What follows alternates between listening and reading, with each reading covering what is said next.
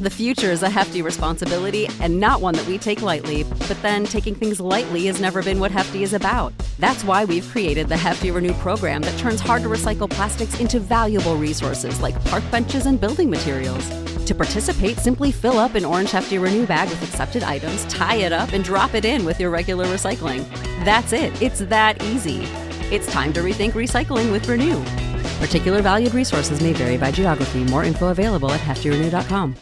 Ladies and gentlemen, on behalf of the California Angels and the City of Los Angeles, on the occasion of Her Majesty's royal visit, please welcome internationally renowned opera star Enrico Palazzo.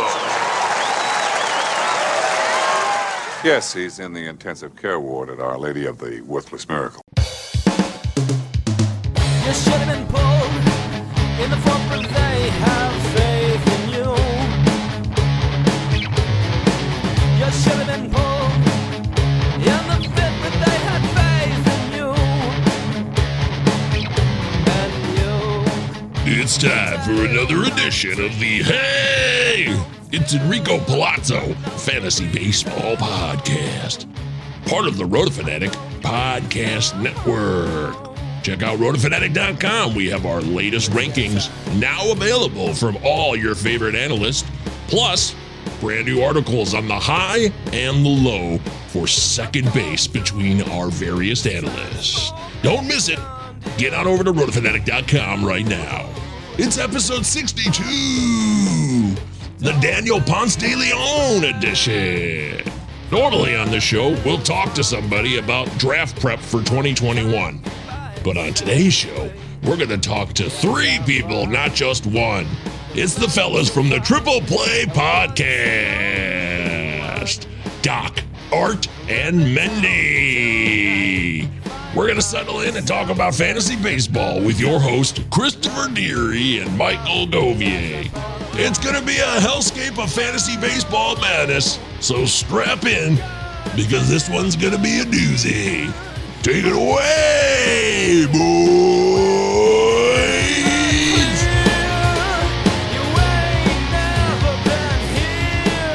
Hey, what a way to start the show! Welcome into the Hey, it's Enrico Palazzo Fantasy Baseball Podcast, part of the Roto Fanatic Podcast Network. That's right. Head on over to roto fanatic dot com right now and check out our rankings. They are live and available, including my very own rankings on starting pitching, relievers, and all positional rankings. It's going to be a good time. You won't regret it. Chris, we have ourselves a jam-packed show today on our sixty-second episode, good old number sixty-two. Are you ready for this, dearie, or what? Yeah, this is the second half of a double dip tonight. I'm super ecstatic. We have five of us on the screen right now, so we'll see how this works out. It's eleven o'clock here in Ann Arbor. I'm super excited. Hopefully our West Coasters are listening. Let's get the show started. Well, don't forget, this is also in podcast form, so right now it could be like ten in the morning, and someone's like, I know, you keep reminding me of that. I, I think only people listen live, right? You have to think. No, you have to think of all realms. We definitely have podcast listeners. We appreciate you all out there in the podcast land on Spotify. Don't forget a five-star rating on Apple Podcasts would do us wonders, and we always appreciate that. But Deary said it. We got five faces on the screen, including the two of ours. That reminds me of Manny Faces. Remember that guy from He-Man? Manny Faces. You could like turn his. Yeah. Uh, you could turn his faces around. He had many faces. It was not just a clever name. It was very stupid, actually. Anyways, it's time to bring in the boys from the Triple Play Podcast. They have three podcasts, and they do three different sports. If you did three times three, that's nine. So they might have nine podcasts, but I think they only have three, one for each sport. And for some reason, the N H L is just completely dismissed by this podcast round, which I have a beef with, but I'll let it slide for now. We have all three of the boys. We got Eric, also known as Doc, on yes, the screen sir. Here. And David, yes, he's also part of the show, David Mendelson. And Little Cheesecake, Art, little buddy. He's our little Danish cheesecake. He's our Danish right. treat. They're all three of them are here, and we are ready to rock. It's a pleasure to have you all aboard. A round of applause to all of you. Thank you for joining us. It's an, I mean, this is cool. It's very exciting. This is the biggest podcast we've ever done in terms of group size. Let's start with you, Art. How's it going, bud? It's going real well, man. Uh, you know, living uh, living in a basement in a what Oral Hershiser called a dungeon, and it's about forty-five degrees outside. So I'm I'm I'm I'm having a good time in my man cave down here talking baseball.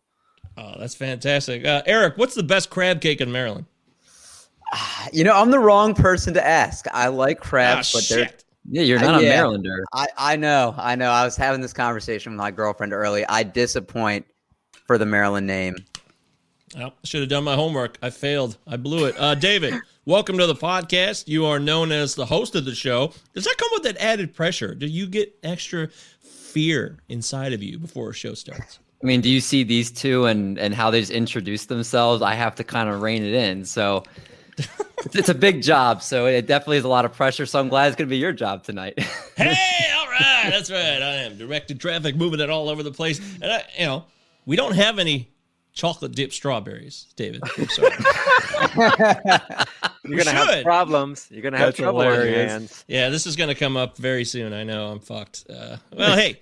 We're trying to have a fun show here. We're looking forward to it. We're going to talk fantasy baseball today, of course. That is the premise of this show, despite all the madness. And don't forget that the Enrico Palazzo Fantasy Baseball Podcast is available on all your favorite platforms. Podcast also in this live stream that we're on right now. Can you see us? What do we look like? What does everyone look like? Who looks the sexiest right now? Comment on the right-hand side. If you're listening at home or in your car in podcast form, you could just shout it out the window, roll down your window, and scream it out the window. Don't forget Palazzo Podcast. Compliments. I didn't give compliments, but Dave's probably looking the sexiest right now. Wow. Wow. Man. They, I've heard that tractors are sexy. There was a song that she, this guy says, she thinks my tractor's sexy. Are you comparing me to a tractor right now? Yeah, I, I kind of am. You're like the tractor of your own show. You know, you you pull it, you keep it going, man, and wow. You get the harvest out every year. Every spring, there's a fresh harvest, and you're the guy. You're farmer. You're Farmer Dave. Even though you live, you live in the city of Baltimore. It's that quite is a better nickname opposite. Than D. Mendy, Farmer Dave. I like that. Let's not let that catch on. I like that. Let's not let that catch on. All right, well, hey. And catch it. I, I do like the connection, though. That was pretty creative. I don't think I would have been able to think of something like that. That's no, good. nobody nobody thinks of anything. Everything's pointless. In the end, we're all going to die. But tonight, we're going to have a good time, guys. We're going to have a great time. Don't forget the Palazzo Podcast on Twitter. Two L's, two Z's on Twitter. Utah, give me two. That's right. Palazzo Podcast at protonmail dot com. Thanks for emailing the show. Uh, we got some questions for you guys that will be talked about at the end. We're going to break down some A D P conundrums. We're going to talk about some players we've forgotten about but still have value. We're going to take a leap of faith. Players with A D P four fifty or lower. And this will be, by the way, since January eighteenth on N F B C dot com. That's the A D P we'll be doing if you want to follow along and peruse as we're perusing. We'll do some shine around the pond, get some projections on these guys, and of course we're going to do Enrico's Inquisition and get to know these guys beyond baseball. But first, uh geez, which one of you guys do I start with? Who wants to give the spiel about the Triple Play Podcast and what it's all about and what's going on with you guys? Oh, uh, I the can tractor there you, okay. So the tractor the the, the tractor uh yeah so started the pod out just as a Just as a football pod about a year ago, and kind of was just a joke with friends. And then this guy Cheesecake mentioned the idea about doing a baseball pod, and this guy kind of took it and ran with it, said, we got to be consistent. We got to produce good content, kind of helped reel us, uh, reel us in a little bit here. So we kind of were serious about it, got some good guests on, started pushing good content. And then a year later, we've got a basketball show added in. We interviewed over thirty athletes now between all the shows, and we're just, you know, just having fun with friends and family and just uh, having a good old time. Yeah, that's incredible. You guys have had full on hardcore, like super duper big league guests. Aaron Civale was on the show. That was a big get for you guys. That was pretty neat. Uh, Matthew Berry came on your pod. I mean, who, who's the guy? Who's the, the guy behind the guy here? Somebody knows somebody and is getting some sweet ass hookups here. Nice work on all of your parts. Yeah, it's it's a team effort. We all kind of have our established roles. Like Cheesecake does the best editing in the game right now, and he spends his time really, really does a good job. Doc is kind of runs the basketball show and has been getting a lot of basketball guests on it, and then I kind of handle a lot more of the football and baseball behind the scenes. So we all we all dilly up everything. It all ends up being pretty good. Fridays during the pandemic have been ordering pizza and sending emails to athletes, and I'm not okay with that. Facts. Well, wait, so do you have like a connection through that world, or are you just like a pestering asshole? Well, they're not giving it up. They're not giving up information. Uh, so if you no, so in the Pat Light interview we just had, it was pretty funny. He actually exposed it because we were talking about how it actually made it happen. He was like, "Yeah, didn't you D M me like three times?" it's it's a it's a mix. He's like, look, he's like, uh, you got to pester him a little bit sometimes, not in a rude or like obnoxious way. No, no, no. You just you know you I send a crafted email to them or their agents or their social media.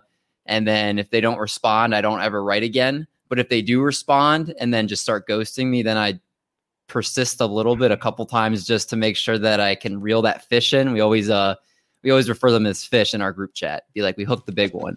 Yeah. So nice. Just persistence is the name of the game. It is. It's important too. And I respect what you guys are doing over there. It's uh it's a big deal. I'm a little jealous. I'm not going to lie about it. But, you know, I'm happy in my own life and the fact that I can just be myself. Dude, me and Deary can just talk about fantasy baseball. I'm jealous of you, man. I, look at the, the hosting difference between me and you, man. I, I, I don't have a voice like that. I don't have the singing yeah. that you do. Like this. Hey, welcome to Enrico Palazzo Fantasy Baseball Podcast. You're much, you're much funnier than David. That's something That's you facts. Can't teach. Well, shit. How about we combine all of our forces and create the ultimate network and take over the world? The well, Enrico, we are, we are the Power Rangers of podcasts. Oh, yeah, right. There you go. Yeah, we'll ditch the names and everything. We'll just become the new Power Rangers. We'll have our own T V show, and we'll have toys and shit. We'll make a million dollars in a heartbeat. I'd like them. I'd like a million dollars. This idea can't be floated out there if it's not going to happen. Because now I'm like extremely ecstatic. Okay. Right all right. All right. Do you know anyone down. that makes action figures and that can actually make this come to fruition? That's you what Twitter's black for. Market action figure hookup. Yeah, exactly. You just uh, you filter it out. You uh, delegate to other people who know what they're doing, and next thing you know, everything's taken care of. That's but Mike, point. you're you're the voice behind all the, the things, right? Like you have every single voice I hear on your pod is you, right? Yes. I well, when Deary's talking, he is his own voice. But, yeah. There you go. Besides Deary, yes, yeah, that's I suppose that's true. Uh, uh, I don't know what other voices do we even, we even have, the voice in the beginning, the like. Hey, oh, yeah. welcome in yeah. to the take it away. Yeah, yeah, yeah. That's your yeah, that is me with a welcome uh, to the Thunderdome. I wish like one of those bullshit sound of yeah. It does have a sound effect, but yes, that is me. That's you know, it's never been mentioned. Also, it's never been mentioned what our song is about. Uh, no one ever brings it up. You know, our theme song is actually about a baseball player, believe it or not. Well, I don't wow. know the song. I, I it, it's something about you're, they were going to take you out, but they had faith in you. That's but right. Like, That's what, right. What's what song is that? I don't know the song. Well, it's a actually original song by my friend who still lives in Maryland to this day. He's a local Marylander. He lives over there in uh, the Jardina, where I used to cruise and spend time myself. By the way, we had Ben Palmer on the show last weekend, and he talked about his experience at Bamboo Bernie's in Pasadena. And Bamboo Bernie's. So, yeah, they're no longer open. Somebody was doing heroin in the corner, and this is over in Pasadena. I don't know. It was really... You can listen to that episode if you want. It was pretty bizarre. Anyways, uh, but it's an original song that my friend from Maryland did that back in like two thousand five, Art was on the right track. You should have been pulled, but they had faith in you. You should have been pulled in the fourth, but they had faith in you. When they stayed with them. Turns out that player was Roy Oswalt. Good old Roy oh, wow. Oswalt. Remember him? Yeah. Yeah. So it was written during the two thousand five World Series, I think, between the Sox and the Astros when the White Sox won their first World Series since nineteen eighteen. Yep. So there you go. There's a little fun fact. That's pretty cool. It is. It's, you know, I just, I like the fact that it's kind of like off the beat a little bit and you don't know what it's about necessarily. So we like original music. You have to use original music or else you'll get in trouble these days anyways. I and feel you guys blessed. Are so big. So, you know. I mean, I feel blessed that you chose us to use that information with. So yeah. Oh, it's perfect timing. It was meant to be. It just kind of came up. That's great. So uh, before we get into the show, guys, uh, anything else you want to promote about Triple Play? Anything to look forward to here in the coming weeks? Or is it all under wraps? We got some stuff cooking. I don't know if, Doc, if you did you want to talk about it or you want me to talk yeah. about it? Uh, you know, we, we have a WordPress coming out where we're going to start putting articles and other written content, uh, linked to our swag store. Uh, we have a big announcement for uh, when we get three thousand followers on Twitter. And we're just excited about the growth we've had. We recently added uh, a nice guy named Kevin to the team. Um, he's pretty popular on Twitter, uh, at uh, underscore boys twenty-two. And uh, we're really excited about what he can help bring to our YouTube and to our basketball platform. You're so serious. Yeah, Kevin's the man, though. Kevin, like... Uh, just helped give our YouTube a makeover. But yeah, just tons of fun, creative stuff coming. The website will look really nice, hopefully. And uh, just, yeah, we got some good guests coming. We got, uh, yeah, like Eric said, we're going to have an announcement coming at three K. So hopefully that'll be in the next week, hopefully, if things progress. So we'll see what happens. Booyah. Nice work there on the shout out. That's what it's all about here. Appreciate that. Looking forward to it, guys. I listen to your podcast as much as I can, and then I listen to it more in preparation for the show, and it's fun. It is fun, and I wouldn't listen to it if it sucked. If it sucked, I probably wouldn't bring it up at all, and I would just like move on for something else. So that's, I if will we be asked honest you about it, that. If we asked you if it sucked, would you tell us the truth? Yeah, I would. would. I believe Thank him. You. Thank you. You're, you're, you're would, a true yeah. friend. You're a true friend. I might do it off air. I don't think we'd have to do it on the air, but I'd be like, you know, guys, uh, it's not fun. You know, no, but what you guys are doing is great. You guys have camaraderie, and you have guests, and you have knowledge. Those are th- that's a three pronged thing right there. Those are the pillars of your foundation, and it's just going to keep getting better. So, kudos to you guys, kudos to us, and kudos to this whole crew for coming together on the show.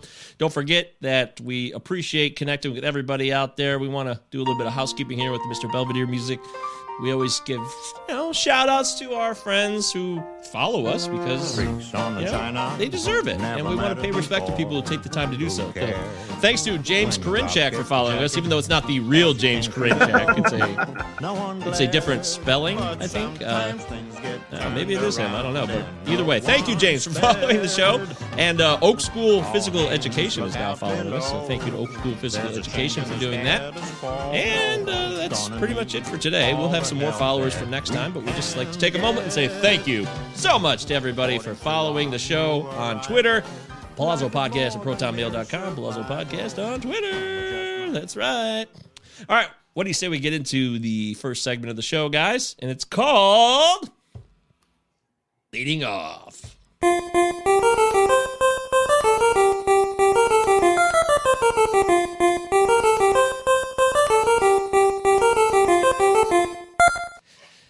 In leading off today, we're going to keep it simple. We're going to talk about the preferred platform that each of the fellas like playing, likes to play on. See, look at that. See, I'm not, I'm, I make mistakes all the time.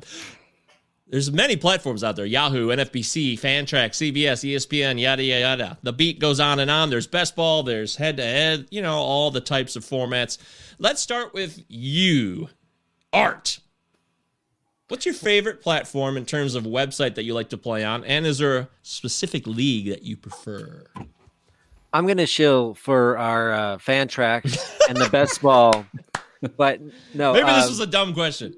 No, no, it's a great, it's a great question. I, I, I, I thought about this a lot because I play in a lot of points leagues and I'm trying to, I'm trying to get a lot better at Roto. I've been, I've dabbled in Roto mostly the last few years, but I do do mostly points league, but this off season, I've done like six best ball drafts, and I love the Fantrax best ball drafts. I love uh, how many different ways you can attack them. Uh, how many, you know, there's more than one way to skin a cat, as Paul Sporer would say. Um, who, who's skinning cats? Um, like, you know, I tried this pitching strategy. I tried that pitching strategy, and they're easy to get into, and they're slow drafts, so you can kind of just kind of just take your time with it and, uh, and really, and really work on it. It's been, uh, that's pretty much all I've done this, this season, um, so far, but I've been loving it. It's, it's really helped me learn the player pool a lot better. Beautiful. I could respect that. Uh, let's see. Doc, what about you, man? What is the favorite platform, preferred format? Uh, are you a Roto guy yourself, or are you down with the head to head? Fantrax best ball drafts are the way to go. I'm actually in one now. I don't think there's any right answer besides Fantrax. And one of the things oh, that Art, one one of the things that Art mentioned, you know, I've, I've done E S P N, I've done Yahoo leagues. They're not as interactive. Everyone in these N F B C draft or these uh, Fantrax drafts, they're interacting with each other on Twitter, on the chat message board. You're not having anyone taking too much time. I mean, the average pick is like ten minutes in between each pick, so. Um, it's something that, you know, sometimes you can get a little lost in, and when other people are motivated and following, it makes it more fun because that's what we're doing. You know, this is ultimately fun at the end of the day. Oh, that's the rumor. Yeah. But yeah, sometimes when you lose bragging you rights, money, bragging rights, cash, these are the things that matter most. Dave, what about you, buddy? What does it come down to? Is there an alternative to the Fantrax best ball, or?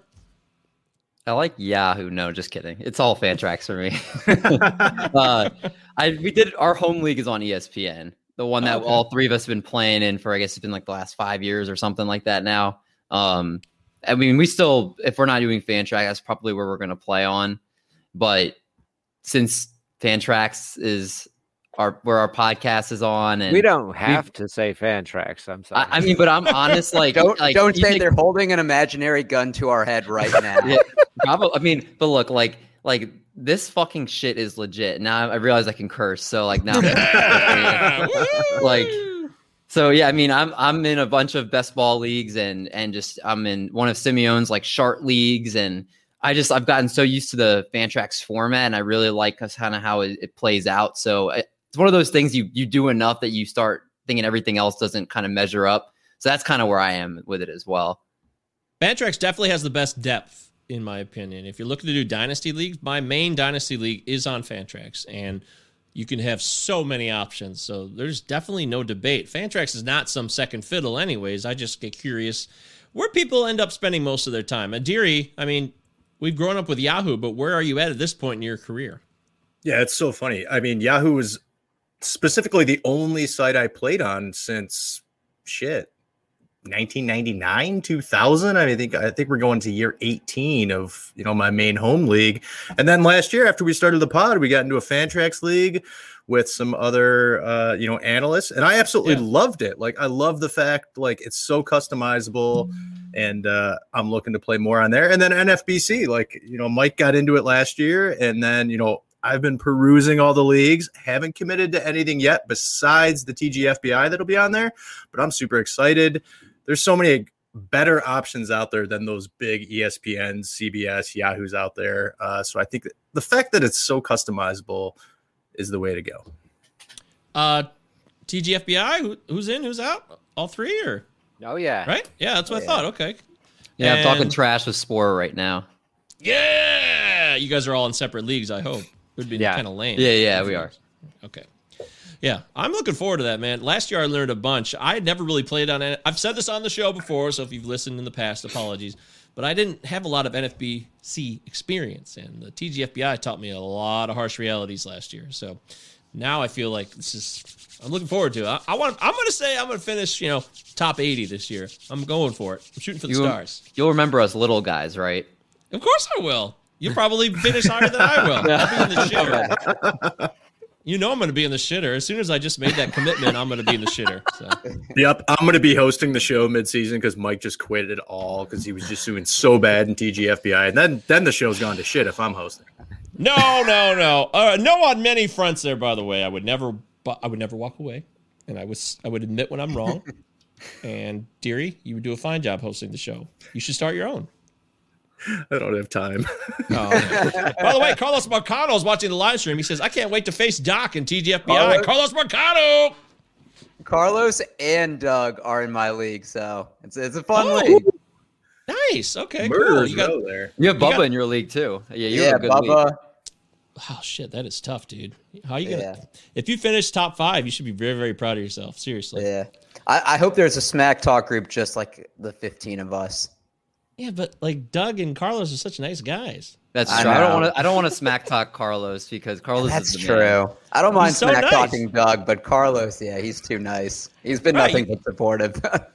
You remember? Yeah, you guys had Carlos on your show, and then he came on my show, and he's just like, he knows his knowledge. He's very knowledgeable, mm-hmm. but he's he's just a really friendly guy. And even if he tried to yell at me, I, I would have a hard time buying it. So I just. oh yeah. yeah. Be like, oh Carlos, give me a hug. What are you doing? But yeah, yeah, you know, Yahoo was so big in our development, and I just wonder mm-hmm. where other people come from. But did, did Yahoo ever play a role in anybody's life here in terms of fantasy playing?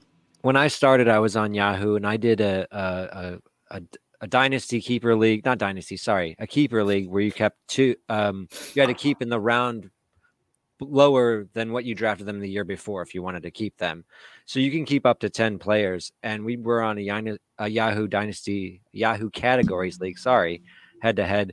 I did that for like eight or nine years, and I, and I loved it. I, I had no idea there was anything else out there. I don't think there was much of anything else out there in like two thousand four, two thousand five, two thousand six, actually. Mm-hmm. Yeah, besides E S P N and C B S, something like that. Yeah, you're right about that. I think Yahoo seems to be a point of entry for first-timers and inexperienced people, and then you have to grow out of it. Like it's like puberty, right? Mm-hmm. It's the puberty of fantasy baseball. And if you're How still you- playing Yahoo when you're like an adult with children and shit, then you're kind of a loser. I, I like because when I think about my Yahoo leagues or my Yahoo years, it's like the Dan Herons, the Chen Ming Wongs, the Aaron Harangs. I think about when I first started really getting into baseball. I'm like, yeah, I started doing Yahoo drafts back then. But I just hated that, like that shitty fifty-three percent projected to win to forty-seven or whatever. Like they would have the, and you're, they're never right. And it would no. just get me frustrated. So that was one of the things I hated about Yahoo. So, somebody hits a home run and then it sways at like eight percent. Ooh, yeah, it's so not necessary and it's fraudulent, as you said. And I'm yeah. still in a Yahoo league, by the way. So even all those things I said about people, I'm one of those losers. An adult, so. My home league is still on Yahoo, and I am just now in the process of taking over as commissioner of my keeper league that's on Yahoo, and I'm going to do everything I can to get it off of Yahoo. There you go. That is a smart man who knows what he's doing, folks. So we just want to get your thoughts on that. Thank you so much. That was simple and easy. That was leading off. What a segment that was. Wow. We dominated that segment. I wanted to give a shout out to my guy at Fantasy Insiders Podcast. I'm going to be on the Fantasy Insiders Podcast Tuesday night. So whenever you're listening to this in your life, I was on the Fantasy Insiders Podcast on a Tuesday, and it came out during this week. So please check it out. It's at One Fantasy Insider on Twitter. I'm looking forward to it. He's a good dude. He's a fine American, John Stulley. And, uh, of course, there's other ones involved with him as well. So I, Micah Henry's on it. Yeah. Yeah, Mike. That's right. That's yeah. what I thought. Shit. I saw Fantasy Central one on there, and I was like, oh, it's Micah. Oh, damn. We had Micah on the show last fall, and he just came up on the last episode with Doug. Big fans of Micah. He's a really knowledgeable guy. Um, very humble, too. He's, mm-hmm. again, a really nice guy. He's the man. But, he is. He knows a lot, so I'll be looking forward to that. It's going to be fun. All right. Now it's time for that segment where we dive into non-baseball stuff. We get to know these guys. The game beyond the game. It's called Enrico's Inquisition. Bryce Harper or Lenny Dykstra? Bryce Harper. Oceans or lakes? Which do you prefer? Lakes. Oceans terrify me. Van Halen or Van Hagar? Oh, Van Halen, not Ooh. a contest. W W eighty-four, the movie, or Trevor Bauer? Trevor Bauer has more positive things going for him. He is a good pitcher. Oh, oh Nelly, get ready for some doozies, because it's time for everybody's favorite part of the show, Enrico's Inquisition. Ho, ho, ho. Yeah, that was dumb enough, as usual. All right, it's time for Enrico's Inquisition, and this is where we talk about stuff beyond baseball generally, although we do throw in a few more baseball thoughts here and there because it's fun. It's fun to do that, and it's still part of what we're doing here. We got three of you today. This is a first for Enrico's Inquisition. We've this never... could take an hour and a half. It could. It very well could, dearie. We've never put three people on trial at once, so it's just going to be whatever it is. Whatever happens is what it will be. And I think we can all live with that, can't we? Yeah, I can. Wow. By the that. way, listening to that on regular speed, because I've, I've listened to probably like the last seven or eight of your shows, and I always listen on one and a half, and it just is so slow on the one. Yeah, that must be very bizarre to you now. I, I, I actually never listen to any podcast at a changed speed. I always listen to every podcast, I, even your guys, everyone's. Bill Simmons, at any podcast, I've always listened to at regular speed. Go one and a half. It will be. It will change your life. It will. Yeah. It's literally. Yeah. I just started doing that like a couple weeks ago with, you know, some of the Bill Simmons stuff and some of the Ringer stuff, and then even some of the stuff, uh, you know, that we listen to of different guests that we have on. It changes your life. They are absolutely right about that. Wow. Okay. Well. If you guys say so, I believe in that. Uh, I'm slow to change. I fear change, like uh, Garth and Wayne from Wayne's World. But, you know, there'll be times where I'll uh, I'll come around. And I'm going to maybe give it a shot just because you guys all are in support of it. All right. Boy, God, I just don't know where to start here. This is so challenging. Um, hmm. Let's start here with you, uh, Dave. Dave. All right, Dave. Um, I don't know how to word this either. Shit. Uh, oh, man, where are we going with this? Uh, do you prefer the question of the week or the game of the week? Let's start with some something simple so I can get going here. Oh, wow. Uh, I like the game of the week because I yeah. usually win. Oh, selfish asshole. I see how it is. Okay. That's nothing wrong with that. You went the longest without winning. It was like a, it was like a streak of like twenty to begin. Yeah, that's a good one. Uh, okay, uh, let's try Art. Uh, would you rather go to a White Sox game for seven straight days, or would you rather lose a toe? Oh, I'd go to a White Sox game. I, I love the I, I enjoy the White Sox. My when I was a kid, it was my, my mom could get tickets to the White Sox. So I was able to go to the White Sox so much more when I was a kid than I was able to actually get to the Cubs, even though I watched the Cubs every afternoon on W G N. But like I could actually get to a White Sox game. So it was like I grew up, you know, I grew up with a single mom, so it's like she wasn't going to be teaching me to hate a, a Chicago team. She was like, she's like, no, you, we like all Chicago teams. That's how that, that's how we do it. But uh, so I never got, I never got taught that you don't like this other team, like a lot of Chicagoans are taught. Shit! Wow. Okay. Well, that blew up in my face. Uh, that's cool. I think that's two in a row. That's cool though, man. Good for you. I, I think. Why not like both teams? Although.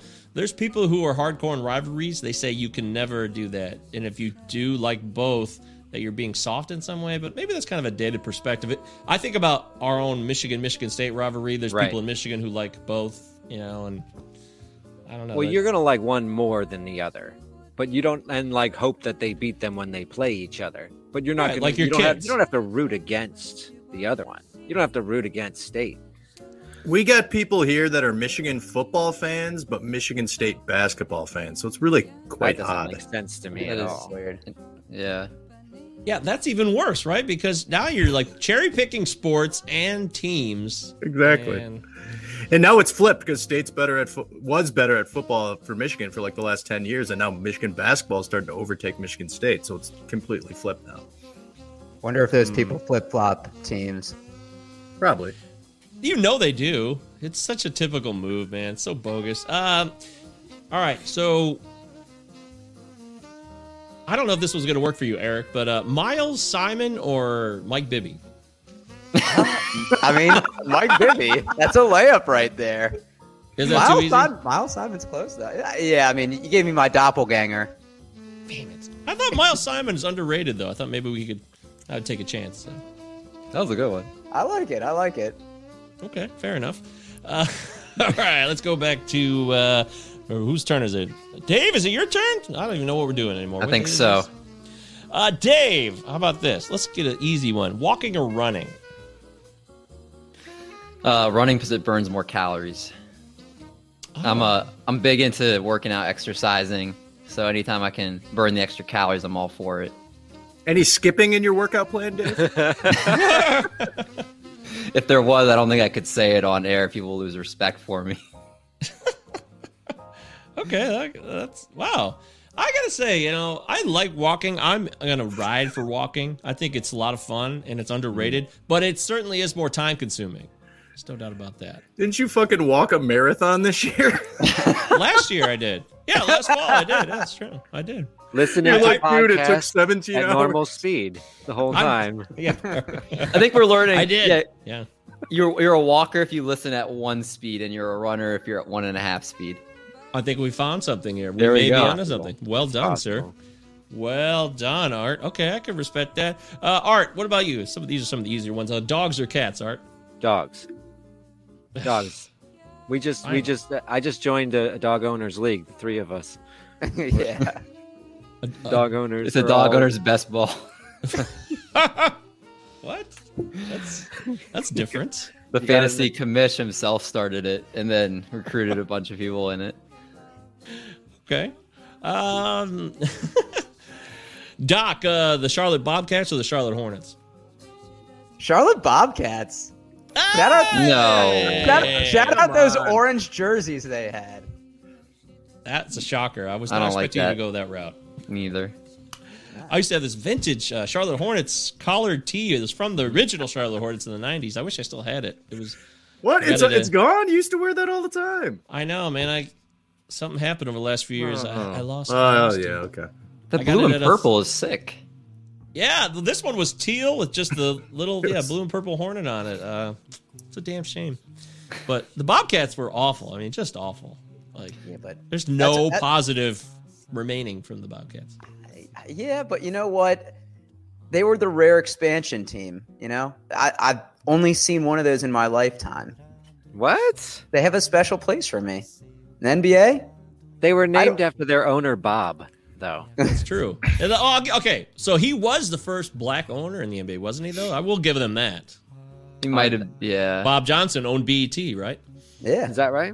Yeah. I just but, knew that. I just knew that they were named after their owner, Bob. Bob Johnson of I uh, thought that Black was Entertainment like, Television. But Doc, okay. The Bobcats were the ones that had Gerald Wallace hit into Gilbert Arenas' knee and basically derailed his career. Yeah, I mean, that was a bad moment. But the Charlotte Hornets—they went from the Charlotte Hornets to New Orleans Hornets or Charlotte Bobcats. Now they're they're indecisive. I like decisiveness. Yeah. Well, you know, when it comes to decisiveness, who's more decisive than Michael Jordan now running the uh, running the Charlotte franchise? He's he's definitely decisive. Say what you will about him. He makes decisions and sticks with them. Even though he's running ones. a franchise into the ground. Yeah. Yeah. uh, where are we now? We're back to Dave. Is that where we are? What day is this? I don't know. uh, uh, Dave, um, have you ever seen a Broadway play? It's an easy no for me. I've never seen one, although I think I probably am overdue, it sounds like. Never? You've never have you seen a play at all, like in person? I've seen like half of one on a T V screen, and I was kind of zoning out. All right, all right. Am I missing uh, something good? Is there one I should go see? I heard Hamilton was good. I never saw it, but I heard it was good. So. I've seen Wicked um, played oh. out on a South Park episode. I mean, that basically counts. It counts, yeah. How does that not count? Yeah, of course it does. Uh, Art, uh, Emmitt Smith or Barry Sanders? Good question. Good question. You got to respect the the the consistency of Emmitt Smith, that four to five yards per carry, but Barry, the pain, he, the pain of playing for the Lions, though, for Barry, that's alone. Well, that's Barry, when he bounced around, and I mean, he was the only guy who you could stop for negative two yards for eleven, his first eleven runs, and then the twelfth he was going to go eighty. Uh, he, yeah, uh, Barry was the guy who I wanted to be like when I was backyard football when I was a kid. So I think it's, I think it's Barry. Um, I wanted to cut like that. Never got, never quite made it. Yeah, I don't think a lot of us have ever had that ability. we uh, thought we did. Yeah, well, sure, we thought we did. Oh, come yeah, on, I played Tecmo Bowl. I was good at that. Oh, dude, that's sweet. I, I got to say, uh, that's a good question. I'll ask that to Eric next. Uh, Tecmo Bowl or Tecmo Super Bowl? You know, I didn't play any of them. Shit. I'm sorry. He's All right, too well, young. Well, okay, so who can answer that question then? Oh, Tecmo Tecmo Bowl's the original, which is the one where Bo Jackson was. That's the super. That's the follow-up. Yeah. Super Bowl for me then. That was the one I played the most. You got Bo, Jackson, Bo and Marcus Allen on the field. That's unstoppable. Absolutely. Go with the Raiders. Yeah, that's fair. Uh, I mean, Tecmo Bowl is the first one, so in all likelihood, the second one would be superior to the first one. Although that's not always the case. You know, movies and musical albums, sometimes the second one doesn't always meet the standards of the first one, right? True. True. Good. Thank you. Thank you for chiming in on that. All right. So, uh, Eric, I'm sorry that you didn't know the answer to that one. So, uh, I'm sorry I've let you down.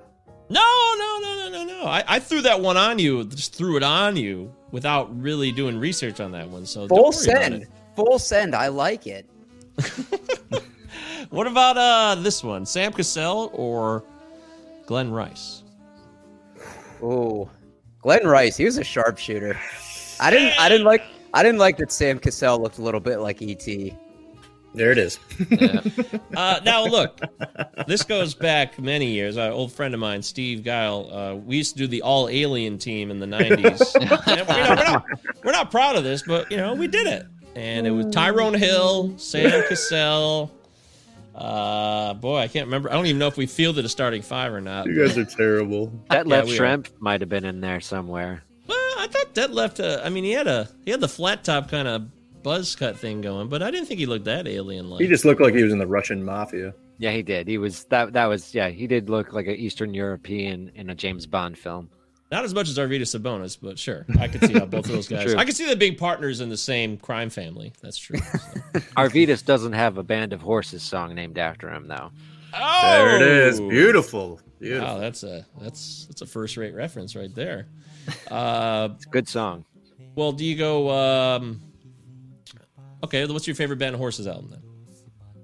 I, I only know their first one. I know their first one. Huh. With uh with No One's Gonna Love You and the Mary song and Oh yeah, yeah. That's the uh well I think that's their second one. Not is to, it their uh, second one? That's Everything All the Time is their first and Cease then to Begin Cease to Begin is the yeah. second. Yeah, yeah, that's the one I know. Uh, I played that out. I really enjoy that album. It's a great, yeah, it's a great album. The Funeral became a huge song that was used on T V shows and shit like that. So, mm-hmm. yeah, no beef there. Uh, in fact, Band of Horses, uh, they kind of fell on hard times. They never could kind of stay who they were, and they moved away from Northwest in Washington, and they kind of relocated. They broke up a bit too, and they had some new members, and they moved down to Charleston, South Carolina. So, hey, they put out a good go. album a couple of years ago, Mike. A couple Which years ago, they that? put out a decent album, but they've, uh, yeah, a lot of lineup changes. Shit, that's a damn shame, shame when that starts happening to good bands. It is. It's not fair, and it's not right. Uh, here's one that we always ask on the show. We'll go back to Dave. Dave, so. Sliders or curveballs, Dave? I was ready for this one. Curveball. I knew you were. Yeah, curveball for sure. They're just so pretty. I love when they just drop right in there, especially ones that like have that high arc. Go right in.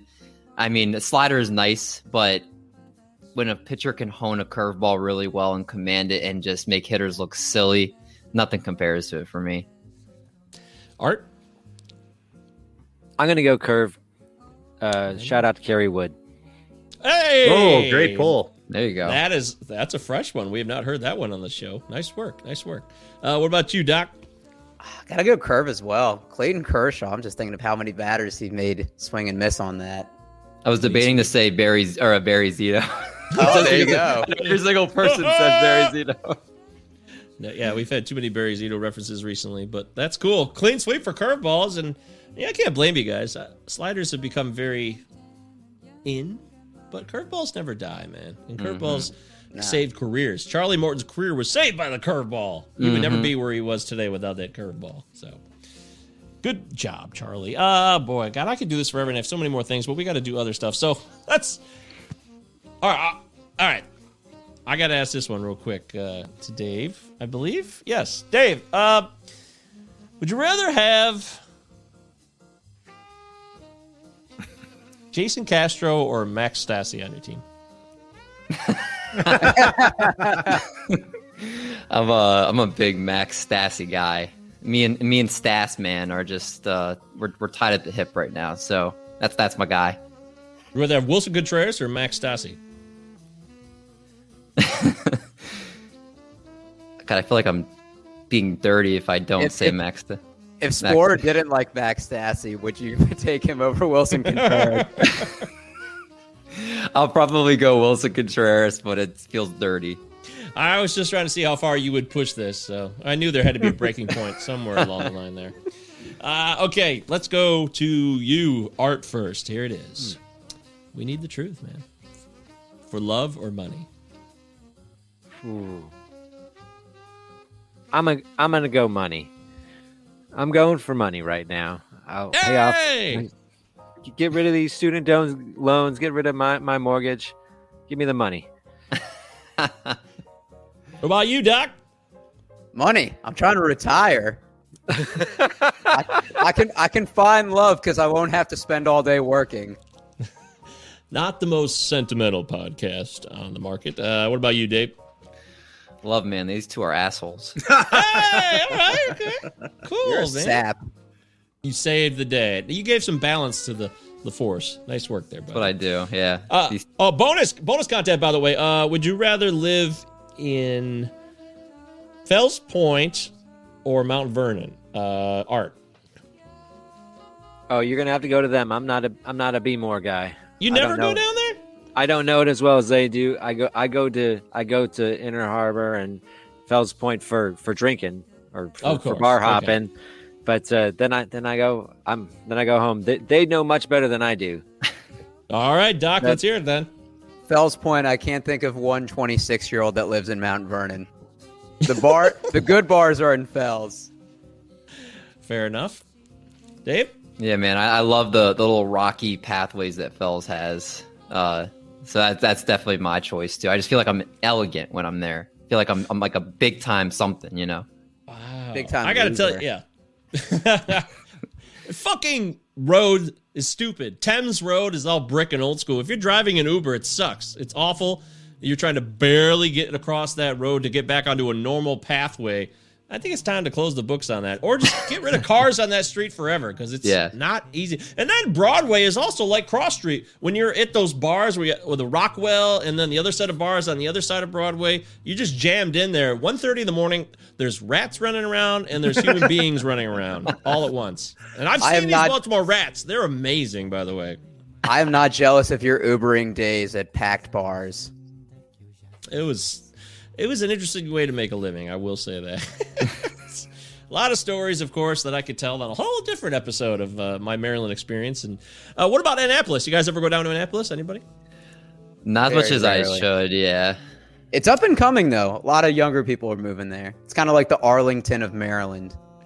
Oh, okay. All right. Well, I, I uh, went to Annapolis a lot, living outside of there in the Severna Park, Pasadena area. So I recommend it. I, a lot of solid bars down there and a lot of dumb shit going on. So if you're into that, I mean, obviously COVID's going on, so everything we're talking about is pointless. Right. Um, right. That's true. I right. So. Yeah. Okay. Oh, man. It's taking me back.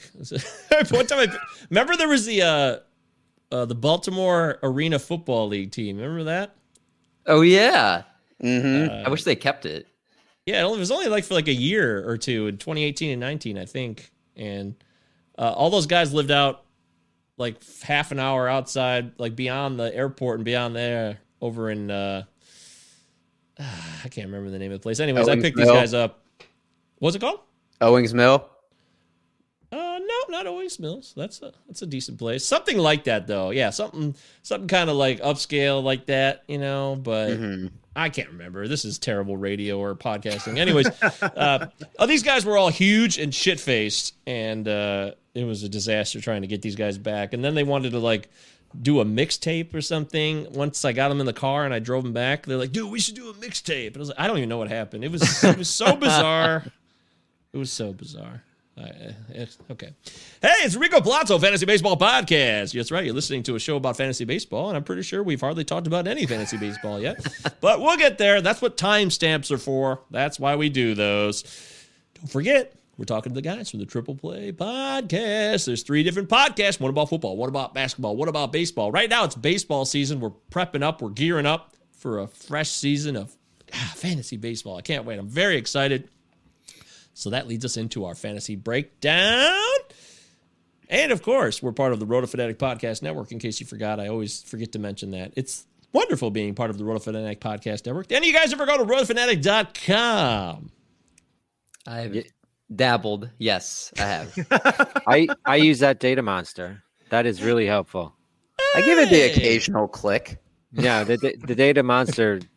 like really helped me understand a little, a, a lot of the research I did on my last article. So uh, it's, in, it's intuitive. You got to spend some time on it, but it's intuitive once you get used to it.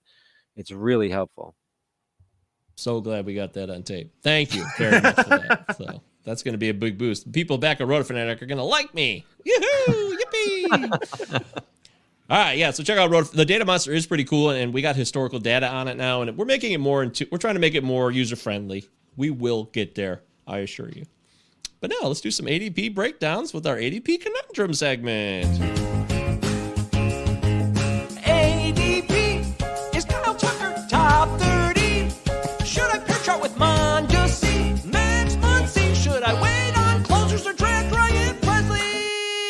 Oh my! Has anyone here drafted Ryan Presley yet? No.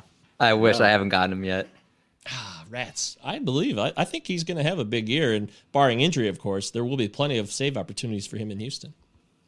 So that means then if, if he has a big year and then you do a different song next year, I'm just going to grab whoever's in the song then. Yep. Yeah. Have, have you tweeted Have you tweeted him that he's in your song? No, oh, you I got, never. Yeah, Mike, you got to do it. Yeah. There's too many things to do uh, at once, and I just yeah, I just make these songs and then I forget. I don't forget. It's just yeah, I've never tweeted anybody uh, in particular um, that I can recall. Might get him on. That, I mean, that's how I got Aaron. That's how I got Aaron Civale on. I just tweeted him the article. Oh, see, you guys are forward thinkers, man. I am living in the dark ages. I got to tell you. Anywho, I'll take that note under advisement. We are talking about A D P conundrums, and on today's show, we're trying to make a bigger gap. We're trying to really give you guys some value. We're talking about players that have hundreds and hundreds of numbers between them in their A D P value. And you know, I think you guys have done a fair amount of drafts, so you have experience already in twenty twenty-one. And I know there's a lot of value the further down in the draft you go, and that's how you win these leagues, right? Absolutely. Mm-hmm. See, everyone agrees. And and, and like the, uh, the the idea is like you work, and this is something that um, that uh, Batflip has talked about. You work. Try to work backwards from the draft. Like you try to figure out what you can get late, and that'll help you decide what you get early. So work knowing knowing the back end is really important to actually fielding a team that you can will last you throughout the season. Nice. Okay, so here is the first one I'm going to offer you guys, and I'm going to give you an opportunity to explain why you would wait to consider and do it later or not, because it's not like you're deciding between the two because they're hundreds of picks apart. But Miles Mikolas of the Saint Louis Cardinals uh, had an arm problem, that elbow issue kind of derailed his twenty twenty. But uh, what I'm reading and what I'm gathering, he's pretty healthy. And when he's healthy, he is somebody who can make a difference on your fantasy team. Uh, do you guys remember Miles Mikolas? Remember that mustache? Yeah. He's just like very mediocre to me. I've never been a big Miles Mikolas fan. Oh, yeah, that's depressing. What about twenty eighteen? He had two hundred innings pitched and he went eighteen and four. Gave you a two point eight three E R A, a F I P of three point two eight. That's a nice season.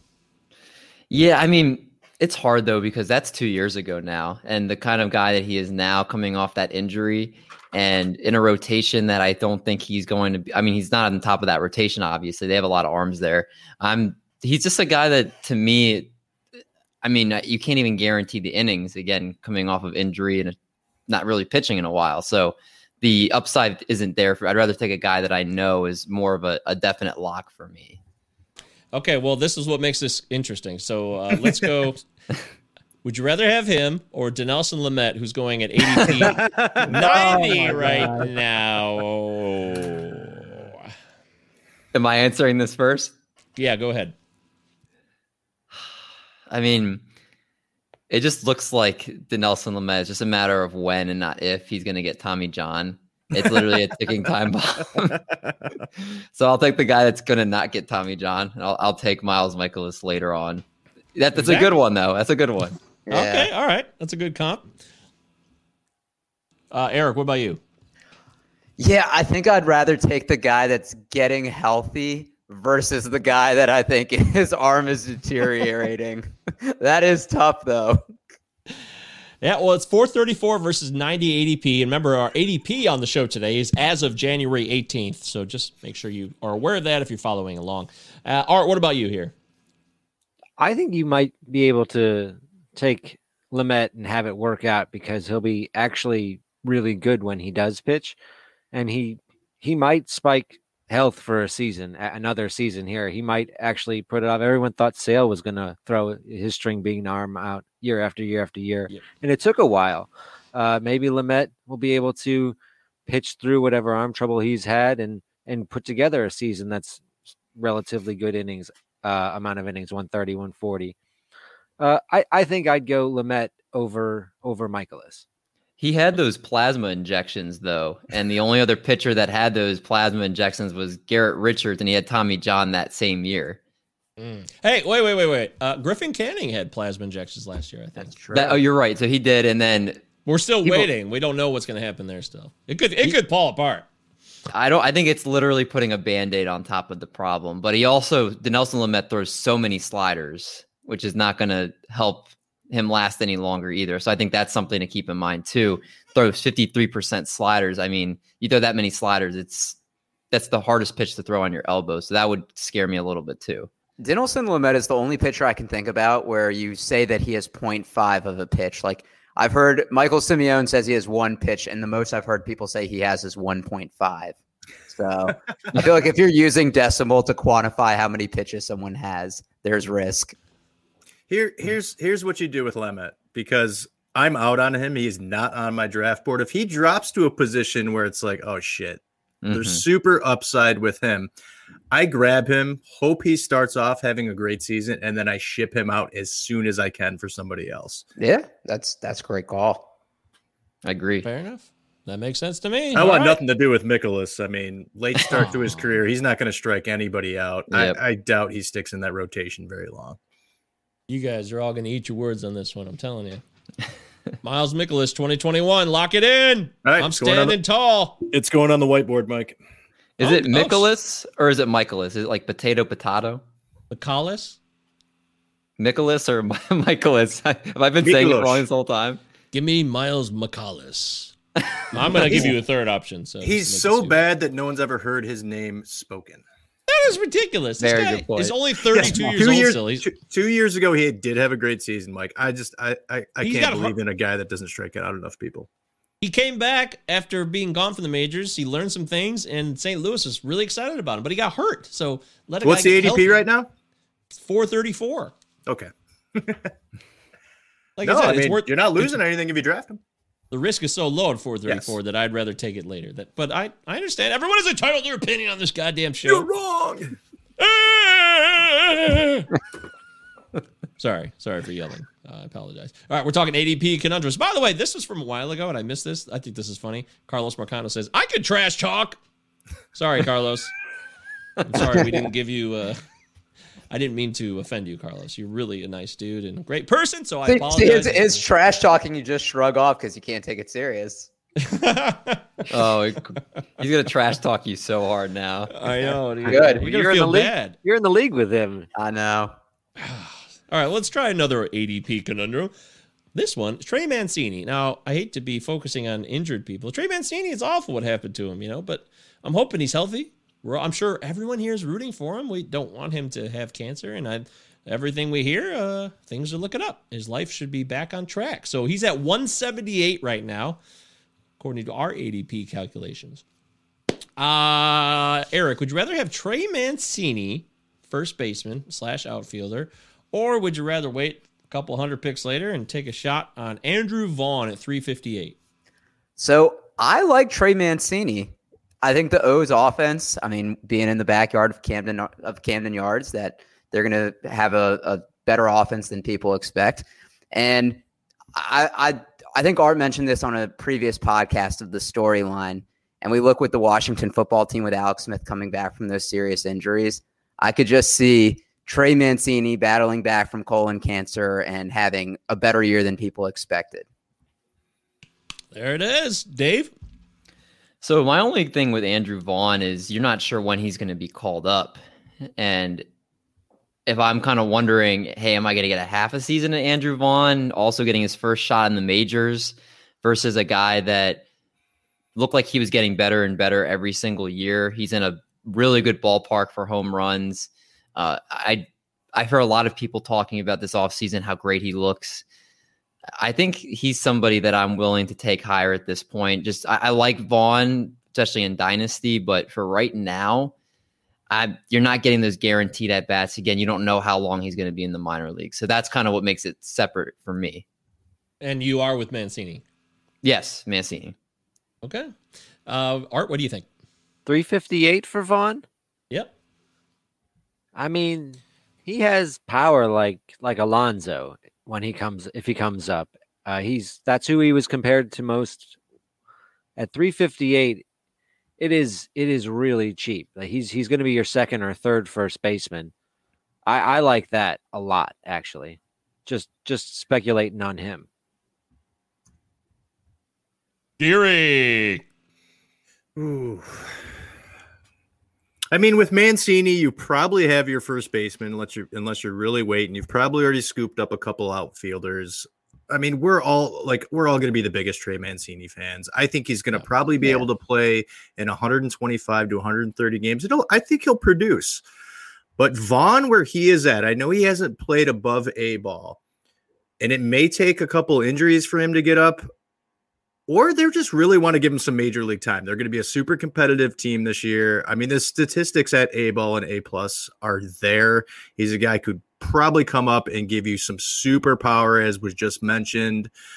Probably going to take a while with average. Um, it, it's just whether or not they want to rush him up or not. Um, I think we see him this year for probably about seventy to eighty games, and you're getting him at a super, super late. And he could be a guy that has two a two to three month run that really pushes you over the top on a guy that you didn't pay anything for. So I'm going to actually lean towards Vaughn here, even though I do like Mancini this year. Wow, guys, I don't want to break this out, but it feels like we're getting some really intense... Insane fantasy takes. Why you taking that player? It's out of control, man. Very out of control. I'm impressed, though. You guys are standing tall, sticking to your guns, and I like that because sometimes there is value hundreds and hundreds and hundreds of picks apart. And on this one, this is about relief pitching, by the way. I want to look at Raisel Iglesias going around ninety A D P right now. ninety? Or you could take Josh Stillman at pick five oh five. Uh, Eric, let's go to you first. I'm going Raisel Iglesias. He burned me once, but I don't like how David Bell used his bullpen. He would have Iglesias pitch, and then he'd pitch Michael Lorenzen, but didn't say that Iglesias was injured. And I think with the Angels now, he is the clear closer. Shout out to Todd Buttry. He was on our podcast. We love him. But I think they they went and traded for Iglesias for a reason. So I think he has a secure role, and I think you need to get a top closer. Art. I mean, I want both of them. I think Iglesias is one of a few guys who actually you can count on is going to have the job going into the season if, when you're drafting now. But Stamon has good stuff. At five hundred, past five hundred, he's a great spec. Uh, but if I had to choose one, it's Iglesias because I know he has the job. David. So I'm, as we're talking about this, I'm trying to pull up really quick where I I submitted my uh, relief pitcher rankings for Fantrax. And I was very, very, very tempted to have Raisel Iglesias as my number one closer this year. I think he is going to be the sneaky this year, like the number, uh, I forgot last year who was the number one closer. I guess it was Hendricks, yeah. So, like, no one had Hendricks going number one last year. I have him as number four right now behind Hendricks, Hader, and Chapman. But I could easily see him being number one. I was the highest on him of all the other rankers. I think that's my bold take for this show. I think he's going to be the number one closer this year. And uh, Stallman, I just I don't like the Kansas City bullpen. One, they're not expected to probably win a lot of games, so it limits his save chances. Two, that bullpen doesn't seem like they ever stick with the guy. It seems like they're always trying out different guys. And uh, I think, if I'm not mistaken, isn't Greg Holland there? That's correct. Yeah, I, I think Greg Holland's going to get first crack at it anyway. So I, I just give me Iglesias all day. Uh, don't every forget day. Wade Davis, by the way. Wade Davis is also signed a minor league deal with them. I'm not kidding. He's a minor league deal with the Royals. They just give need me. to bring, bring back Joaquin Soria. There, there we go. go. Get the Can't. band back together. Can't. Soria just got signed. Oh, yeah, he's Good in Arizona, but whatever. In Arizona. I, I, the too point late. is made. Art, you took that too literal, I think. Yeah. uh, but Insane fantasy I think that's kind of a, that's pretty wild, man. I feel like just because a team sucks doesn't mean they're not going to get... You could win sixty-five games. That's a terrible season, but you could still get forty save chances on that. So it doesn't mean... Just because they suck doesn't mean there won't be opportunities regardless. But...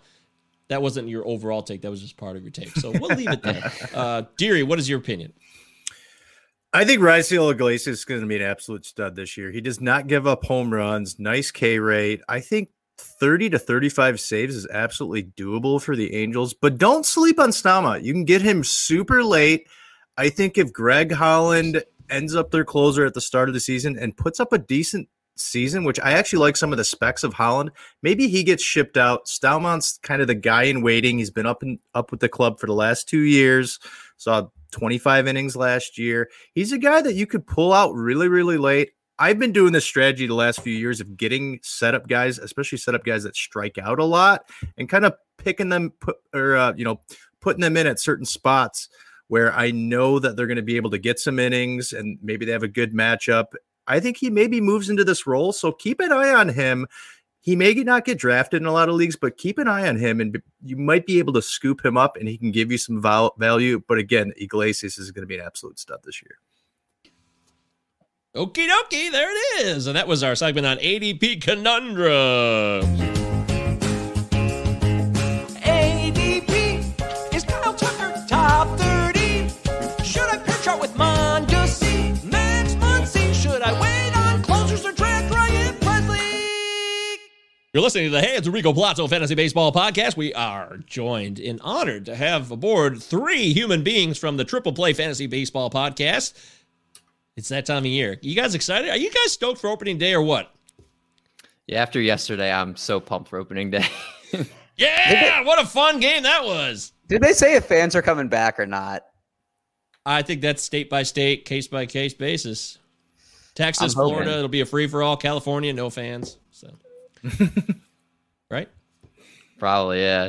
Maryland? I mean, twenty what's, it, what's it like over there? Nobody ever talks about Maryland. Is it like lockdown fest over there, or do they have yeah. people going to events or? It's pretty bad here. It, it, it's gradually opening up. They just started letting uh, indoor dining again, but it's one hour limit. Oh, okay. Oh, you got to be in and out? Yep, you got to yeah. be in and out. Interesting. One hour. Pound that burger and fries and get the hell out of here. Exactly.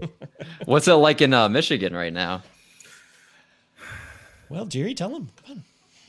Well, I mean, it was shut down, open up, shut down again. Um, restaurants and bars just opened here in Washtenaw County, which is where Ann Arbor is, last week, but they're at twenty-five percent capacity. That's a state uh, thing, by the way. So, yeah, yeah they from a, November to February, they were yeah, closed. A, All restaurants were closed. Yeah, a ton of bars and restaurants did not survive this. Um, I've had to work through all of this. Uh, luckily, I'm getting the vaccine on Friday. Hey, uh, that's but, beautiful uh, news. Yeah, it's it's been off and on. It's kind of been crazy. Really of applause. Congratulations, dude. Exciting moment. Uh, I'm lucky. Yeah, so I work with children, so I'm like uh I'm oh. in like the one B group of uh people that should get vaccine vaccinated. So we'll see how it goes. Okay.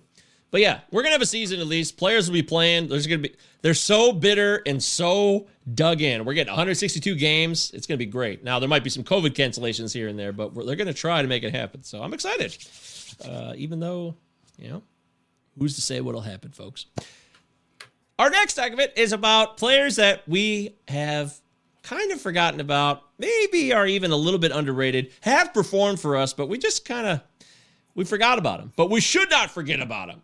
And as I promised David, I said I would have a new song for him on this show. So a brand new song, not from the last episode. This is a brand new debut. So this segment's called Don't You Forget About Me. So you'll probably figure out where this is going, so. Hey, hey, hey, hey! I don't know if this is one of my best. Ooh, whoa.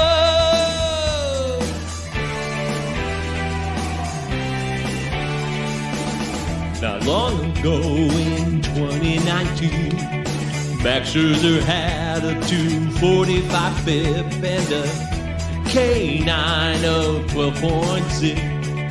Won your home league and you're standing tall now, but a crazy ass twenty twenty has left us confused and fearing injury's wrath. I know Max is thirty-six years old, but I say we give him a chance to start. Hey, don't you forget about Max. Don't, don't, don't, don't, don't you forget about Max. Yeah, yeah, there we go. When he think you going are, on on. This is going to be my first time cussing on the show. You are so fucking creative. Thanks, man. I appreciate that. Thank you. Thank you very much. Trying to, uh, you know, Max Scherzer just seems to be left in the dust. Everybody seems to forget about him, but I wouldn't necessarily. I think he's got one great season left in him. So, but that's just my opinion.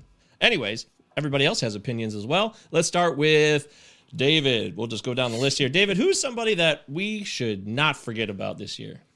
So you're looking for a guy that's like high up on the list or a guy that's... No, no, of- no, no. I mean, I just picked Max Scherzer because I've been kind of riding for him recently, and it also fit the lyrical mode as well. So any, you know, any, it, way, any way you want to go with it, David. You could be as deep, yeah. middle, high, anybody, anybody. So the guy that I've kind of been sticking my name to among in the fantasy industry, Dylan Cease. And... Oh. He's a guy, I feel like, for the White Sox, everybody was kind of talking about him when he was first called up, and now everybody's like, oh, he's a has-been. He's not one of the guys talked about in that rotation. But he's made a lot of changes, starting with going from a five seventy-nine to four oh one E R A from his first to his second year. But this offseason, he started to increase the vertical break of his four-seamer, and he's been spending countless hours with what's called the core velocity belt, which has helped fix his early trunk rotation that he was experiencing last year. And it's basically making it so he's able to keep the ball a bit more in the zone. It's also helping eliminate extra cut that he was having on his fastball. And one of the key things I was seeing on his Instagram is he was averaging an eighteen and a half kind of uh, vertical drop throughout his career, but it dropped fourteen to fifteen inches in twenty nineteen, twenty twenty. So he's back now to over a twenty vertical break on that pitch now. And one of the things that encourages me is he's working with new pitching coach Ethan Katz, who was the guy that worked with Lucas Giolito to help transform his mechanics, worked on his delivery. And it's pretty much why he got hired as the White Sox pitching coach, was because of what he did with Giolito. So he's been sending videos to him throughout each week, kind of helping him work on his delivery and everything he's been doing. So I really think this is the year Dylan Cease kind of just breaks out, and not saying he's going to have a Giolito turnaround, but I think he's the guy that's going to be like, holy crap, I have Dylan Cease everywhere. I'm killing it just because he's giving me so many great strikeouts, so many great stuff for my ratios. I think he's that kind of pitcher everybody's sleeping on a little bit. So the younger starters on the White Sox staff that people are waiting to take that next step, you think he's the one? I do. I think there's an article that I forgot where it's from, but they said, is he the next Lucas Giolito transformation? And it has a lot of great information there too, but he's doing everything right. He's working really hard. And I think his problem was he just was walking too many guys, but if he hones the zone better, I mean, I, it looks like he's doing that right now from what he's doing on Instagram. I know it's, it's a big difference from Instagram to actually pitching, but he actually seems like he's doing everything right. And if you wait till spring training and he starts doing well in spring training, it's going to be too late. So I think this is when you can get him now. Well, we had Bad Horses earlier in the show with Dylan Cease to begin. Remember that? Look at me. I'm Chris Berman. So, all right. Uh, Doc, why don't you go next? Yeah, so anybody that knows me knows how much I love Nolan Arenado, and I know his value has probably changed a little bit in some eyes since the trade. It's funny because we value different players in twenty twenty, and that was his second stint on the I L with right shoulder inflammation. But before that, he played one hundred fifty-five games the last five seasons, so he's been pretty durable. The last five years, these are his min stats. two eighty-seven, thirty-seven home runs, one hundred ten R B Is, and his max is three thirteen, forty-two homers, one hundred thirty-three R B Is. He's going to a Cardinals lineup with Tommy Edman, DeYoung, and Goldschmidt in front of him. And we've seen players like D J LeMahieu most recently that they leave Colorado and they do perfectly okay. So I think some people look too much into that and not the fact that he's a great contact hitter. So I expect big numbers from him, and I'm very happy at the spot where his A D P is, and hopefully others value that and I can get him at that price. I will say, if there's a top three stadiums in baseball I'd want to hit in, Coors Field, of course. Oh, yeah. I think Yankee Stadium would also be one of the top three. I'm just saying, for D J LeMahieu's sake. Uh, Busch Stadium is not one of those. That'd be my only challenge to that, but that's going to be the big mystery, Doc. You're right. We're going to see if he's going to be able to continue to be the player that he was. And if he could still be eighty-five percent of that, that's still a pretty damn good player. So. Mm-hmm. Art, what about you, buddy? I I went with Amed Rosario. Now, after Cesar Hernandez was signed, um, it seems like it might cut into him. People have talked about, oh, Jimenez might go down to Triple A at the start of the season. Ramirez might be traded. Who I, I'm not sure who how the playing time in middle infield is going to be divvied up between those three. But Rosario actually has, uh, has they spoke in New York about putting him in the outfield as well. I think he's going to get plate appearances, and you can get him at right now A D P at two seventy-one. Uh, and, you know, everyone talks about how great the shortstop position is, and it is at the top. But uh, when other people are worried about shortstop early, you can go pick up other positions and then try to target a guy like a Rosario late. Now his, now his A D P range is like one fifty-one to three eighty-two, which is an enormous range. Like, there are some people, when you get into a draft, they're like, okay, everyone else I like is gone. I got to jump on Rosa- Rosario early. If someone else does that, that's fine. But uh, I think he's a he's a good a guy you can start out the season with as your starting shortstop, going at two seventy-one. It's not, he's not far away from a two eighty-seven season with fifteen home runs and nineteen stolen bases, and uh, is a is great. Uh, not not a huge acquisition cost for that. Don't forget about Amed Rosario. Even if he's in a new home, he could be moved again. There's still talk that maybe it'll be trade bait to go to another team. But regardless, wherever he lands, I like that. I like that. All right, I, I, I am going to get on board with that, and I'm going to support it. Deary, what about you? You got to represent the Plaza Podcast here, man. Yeah, I'm going to bring up the most boring player of the last nine years. Um, oh, God. And we're looking at the thirtieth third baseman off the board right now. This is Kyle Seager. You guys remember Kyle Seager? Yes. Hey! I, I- I love Kyle Seager. This guy is consistent. twenty home runs every year of his career. His runs and R B Is have been down the last few years, but Seattle's offense has been absolute garbage. Last year in twenty twenty, the shortened season, thirty-five runs, forty R B Is, and a much better M's offense. And there was a lot of, you know, uptick last year with Kyle Lewis winning Rookie of the Year, Dylan Moore, who had a pretty solid season. I brought up on the last podcast of the super bold take of J P Crawford scoring one hundred runs this year for the M's. So that was insane in the membrane without a doubt. Kyle Seager's consistent. He's going to bat in the middle of the lineup. Kalenic is going to be up at some point in the first couple months, which is going to help them out a lot. Can Kyle Seager get back to like a two sixty, two seventy hitter? I don't know about that, but I think the power is going to be there. He's going to have some R B Is. He's going to have runs. A D P two sixty-eight right now of a max of three thirty-three and a mid of one ninety-two. So you're getting him way late. Grab your third baseman. Use this guy as a utility or a backup because I think he's going to be able to give you some value way down in the draft. Yeah, I think he'll be traded this year too. Um, not part of their future plans, and he'll probably be trade bait in a fuller season unless they just love having his old school kind of I've been around veteran presence, and that could be good for a lot of the young players they have up and coming. Uh, let's do a speed round. One more round of this real quick. Let's do it quickly. Let's start with D- Dave, and we'll go back around the circle.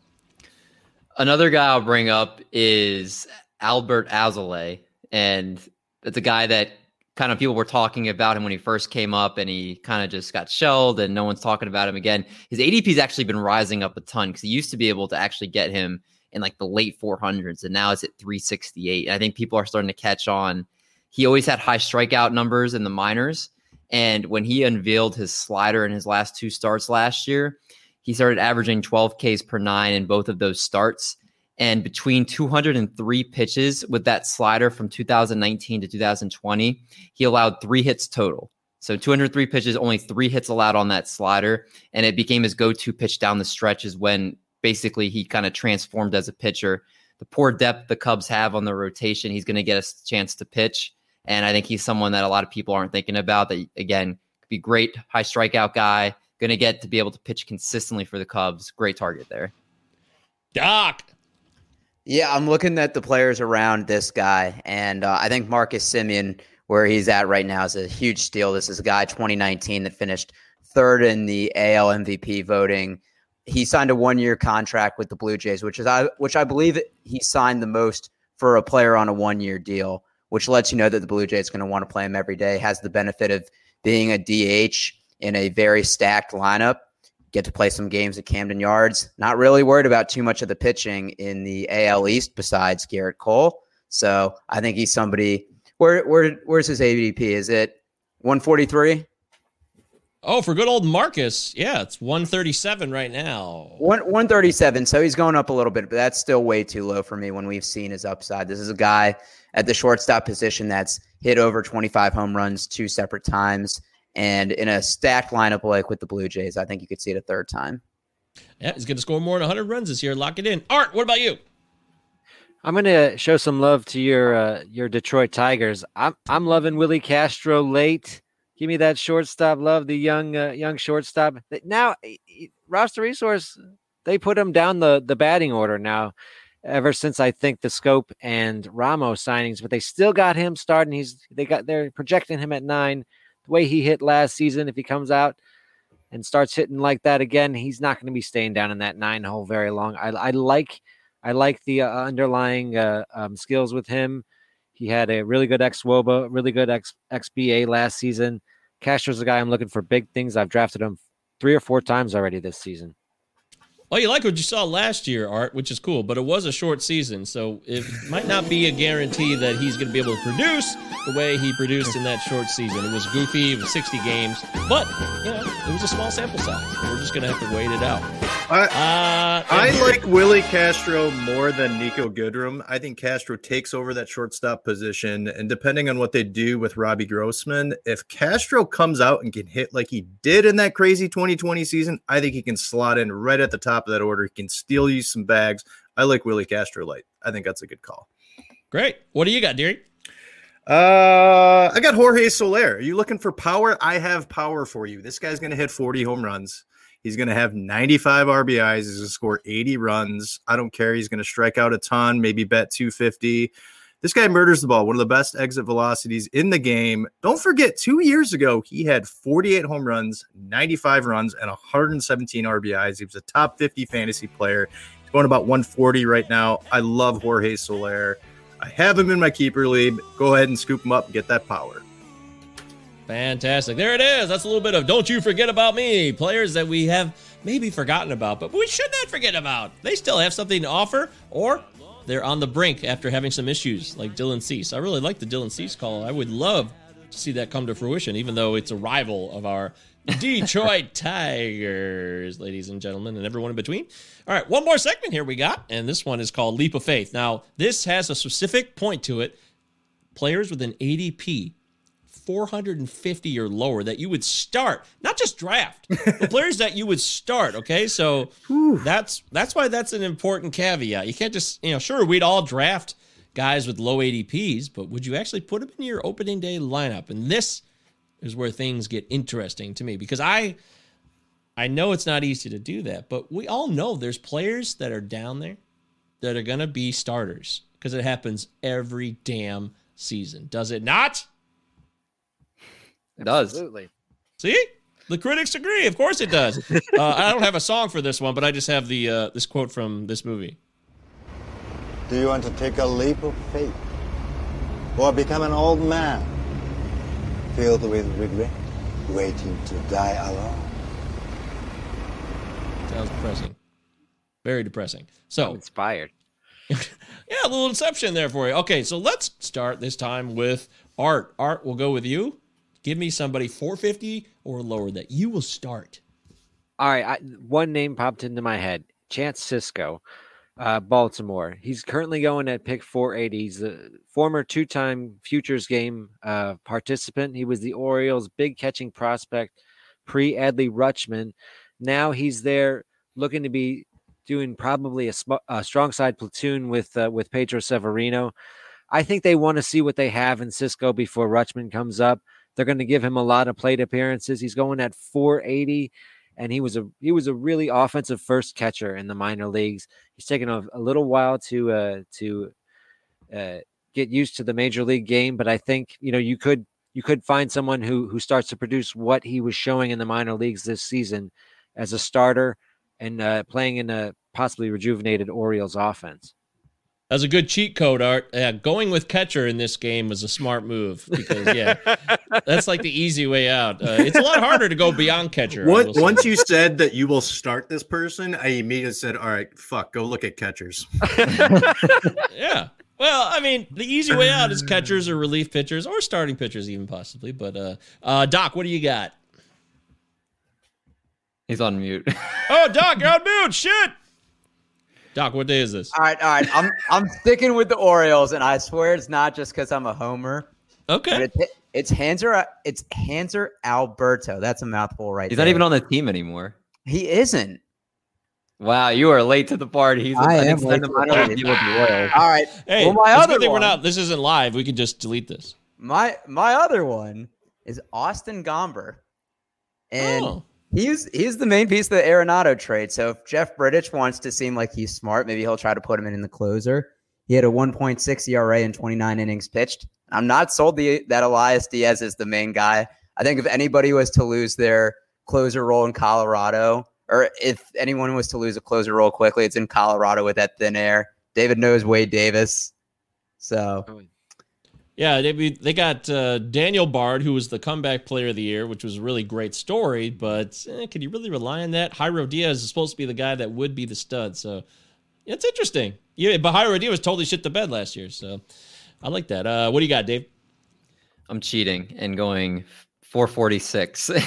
it's just it's in that range. But we both didn't follow the rules, David. You're fired. It's uh, Colin Moran. I mean, Colin Moran right now, again, the A D P going four forty-six, and he's literally going to get at bats every single day at first base now that Josh Bell isn't there. He's going to get every, they sat him last year a little bit more when he would face opposing handed pitching, but uh, I mean they're they're letting him they're letting him go. They're seeing what they have in him this year. He was a big piece of the Garrett Cole trade, so I know he's going to get tons of at bats. And just for that fact alone, at this late, knowing I get guaranteed playing time, that's the biggest thing in fantasy. Give you playing time and see what they can do. I'm playing him. Beautiful. I can respect that, and that's fine. You know, that is not an easy category to come through with. Deary, what about you? Man, this is so tough. I'm like looking for more guys. I have a few guys down on my list, I, which I hate, and then I'm looking for more guys, and I hate them even more. Oh.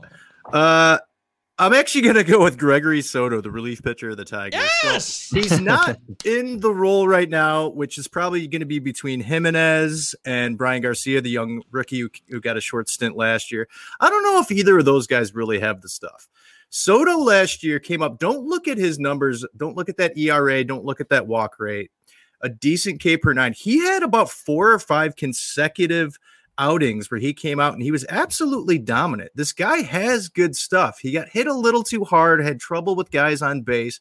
I think he's got really good stuff, though. He's only twenty-five years old. I think if he gets the chance in Detroit, I think he may have some real sneaky value and may end up being the closer.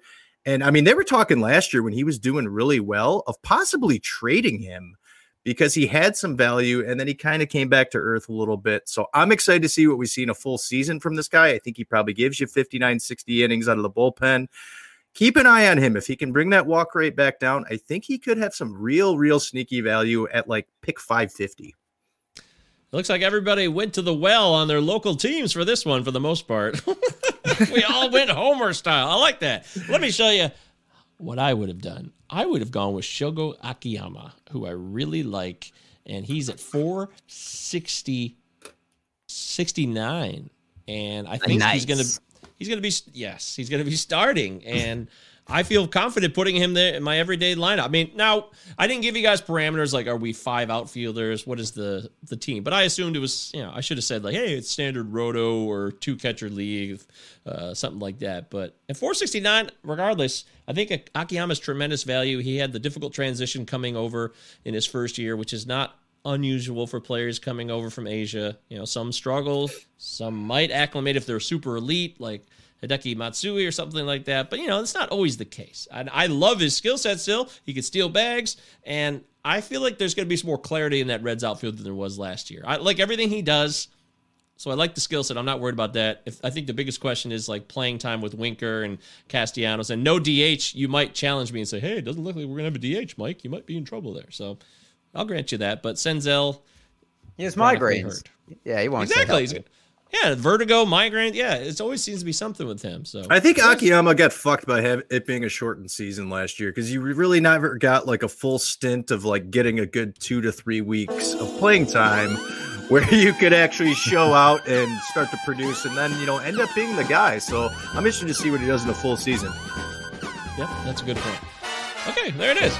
That is the end of our cycle. There we took a leap of faith. Hey, it's deep. I know you guys want some deep stuff. We don't want to just give you the surface stuff. We want to try to go deep. sweep. And that's what we did on that one. On the Hey, it's Enrico Palazzo Fantasy Baseball Podcast. We are here with the Triple Play Dudes. And now it's my favorite part of the show. I really enjoy this part. This is where we get to call our shot. It's shine or ride the pine time. That's right. We're going to put it to them, and you're going to give me a bottom line. I'm going to give you a projection, and you're going to say shine or ride the pine. And today we've been using the Stomper projections from our good friend Steve Paulo. Follow him at Steve Paulo, P A U L O on Twitter. Paulo, yes. All right, uh, you guys know how this game's played, right? Any questions, any concerns?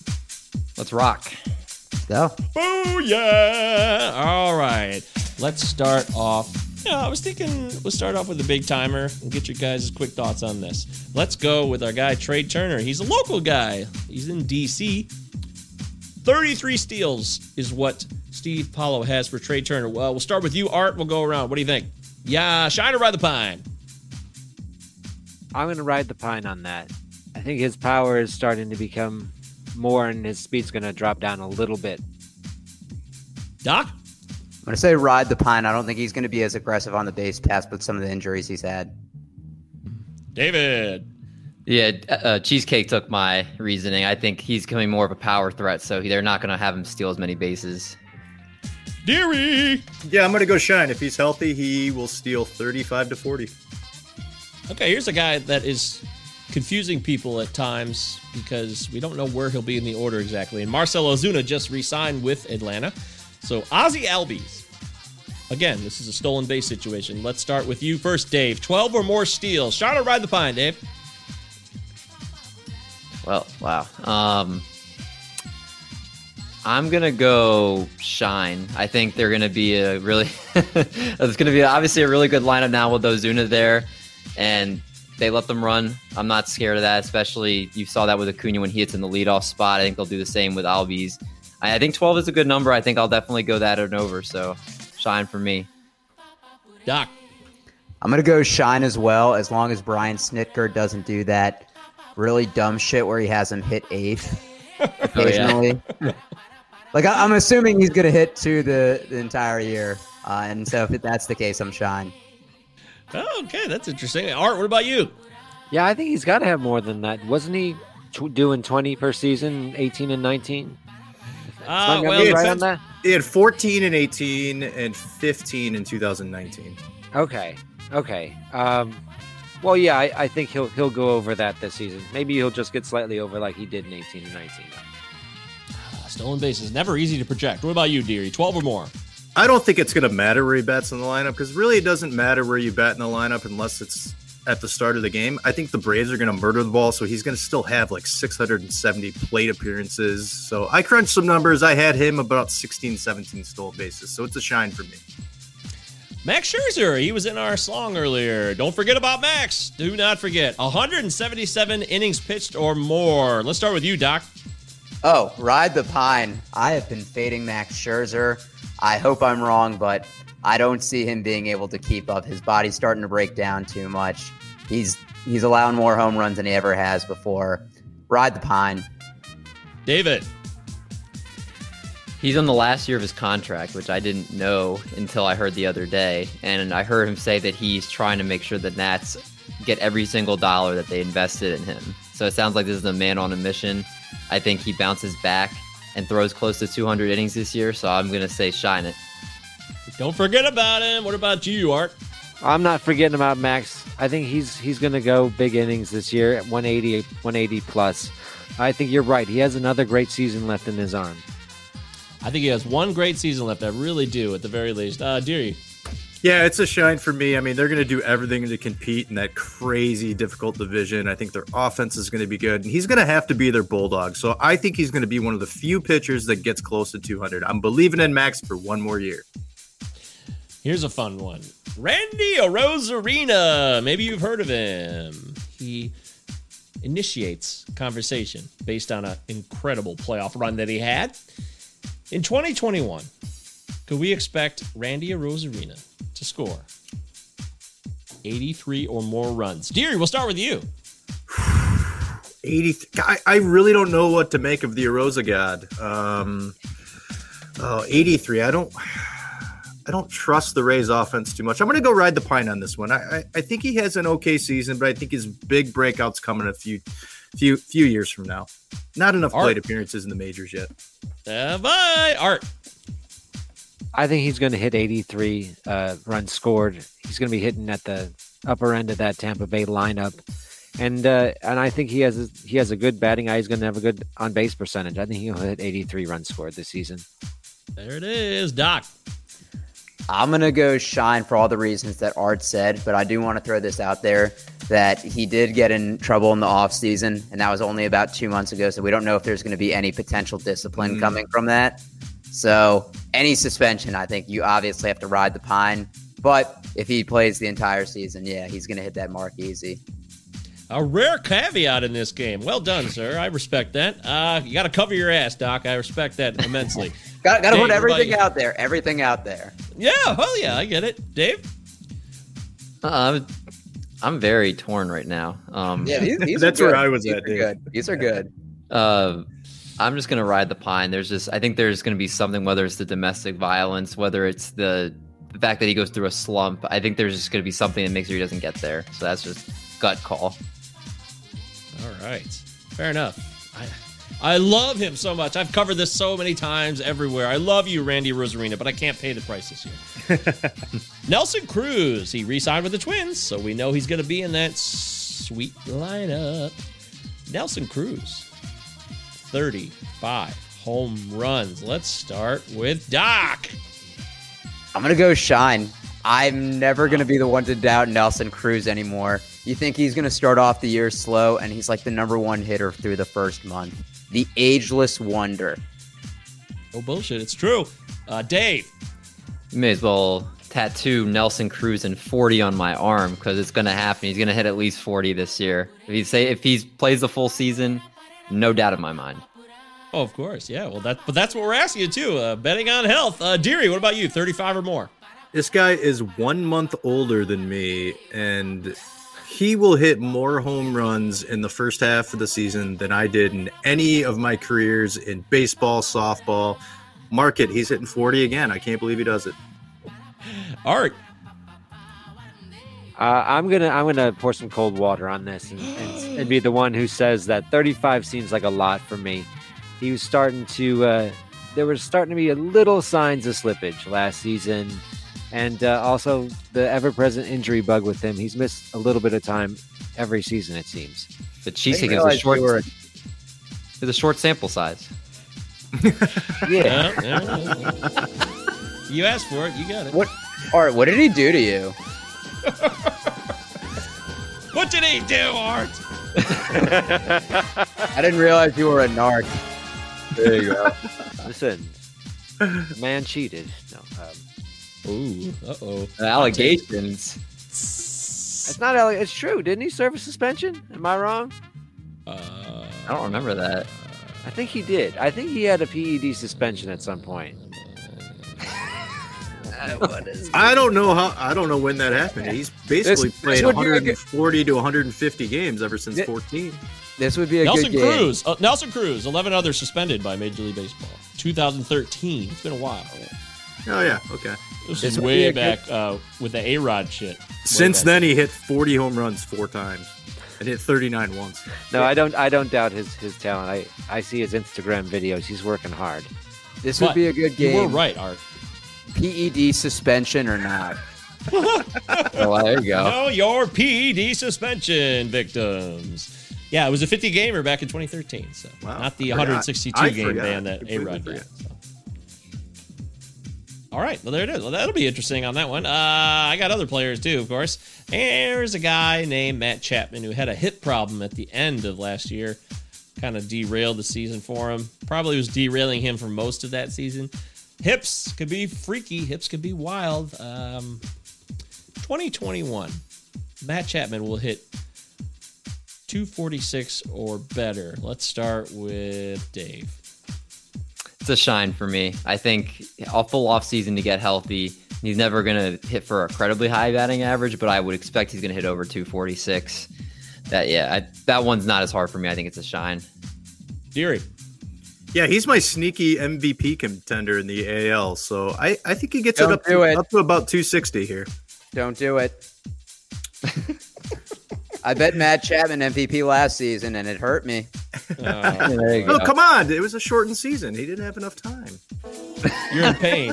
Deary keeps doing that, not me. Uh, hey, you're in pain. You feel the bitterness of being betrayed. I understand that feeling. Uh, Art, what about you? two forty-six or better? Uh, he's hit over two forty-six in both of the full seasons he's played with uh, with Oakland. I think two forty-six is a little bit of a soft projection. I think he's going to beat it. And Doc. Yeah, I think it's a shine. Career two fifty-five hitter.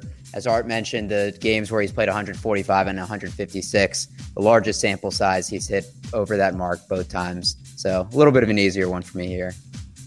Here's a guy I'm kind of confused about now. I mean, he's a perennial dude. He's been around for a long time, and he's done his job well. Aroldis Chapman, thirty or more saves. Art. Gosh, uh, they have so many guys. It seems. What, what, what is this witchery with witchcraft? uh,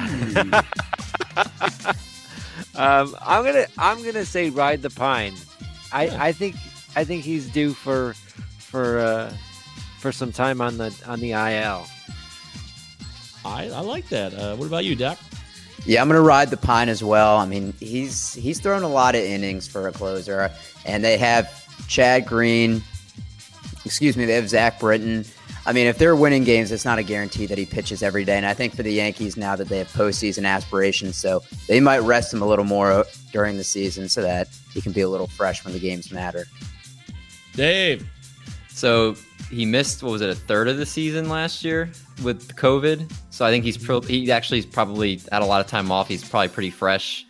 I think he's, I mean, the Yankees aren't scared to go to him. He's their guy. It's not like they mix and match closers. So I think he'll get the thirty, especially obviously the Yankees are going to have plenty of opportunities for him to get saved. So I think that definitely is going to shine that for me. Still only thirty-three years old, Deary.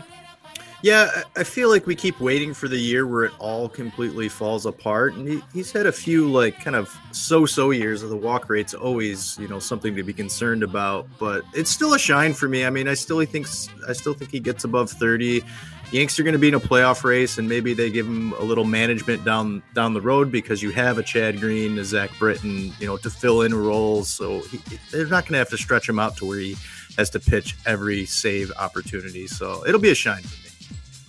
Will Myers had one hell of a year last year for a San Diego team that made the playoffs, and they have incredible aspirations in twenty twenty-one. But Will Myers can hurt you at times. Yet, he was a very highly touted prospect once upon a time. Still only thirty-one years old. Let's go to Doc. Will you accept twenty-five or more home runs for Will Myers this year? I'm riding the pine. I don't think it's guaranteed that he plays every day, especially if there's no D H in the N L. The Padres seem like they have so much depth, not just at hitting, but pitching. So if he's on a cold stretch or if he does get hurt, which he never seems to stay healthy, I don't think that I feel confident in him hitting that number. Mendy, Dave Mendy. um, twenty-five is a good number. It is. Uh, Steve Follow knows his shit, man. He does, yeah. I, I don't see it. I think kind of what Doc was saying, I think I think there's just so much depth there that I think twenty-five in a normal full season from him, like him getting every day at bats is probably, like, I would say okay, but with all the mixing and matching I could see them doing, I don't see it. I, I could see in like the low twenties, but not getting to twenty-five. So ride the pine for me. Eerie! I can't stand Will Myers, uh, but I'm actually oh. going to say I'm actually going to say he shines on this.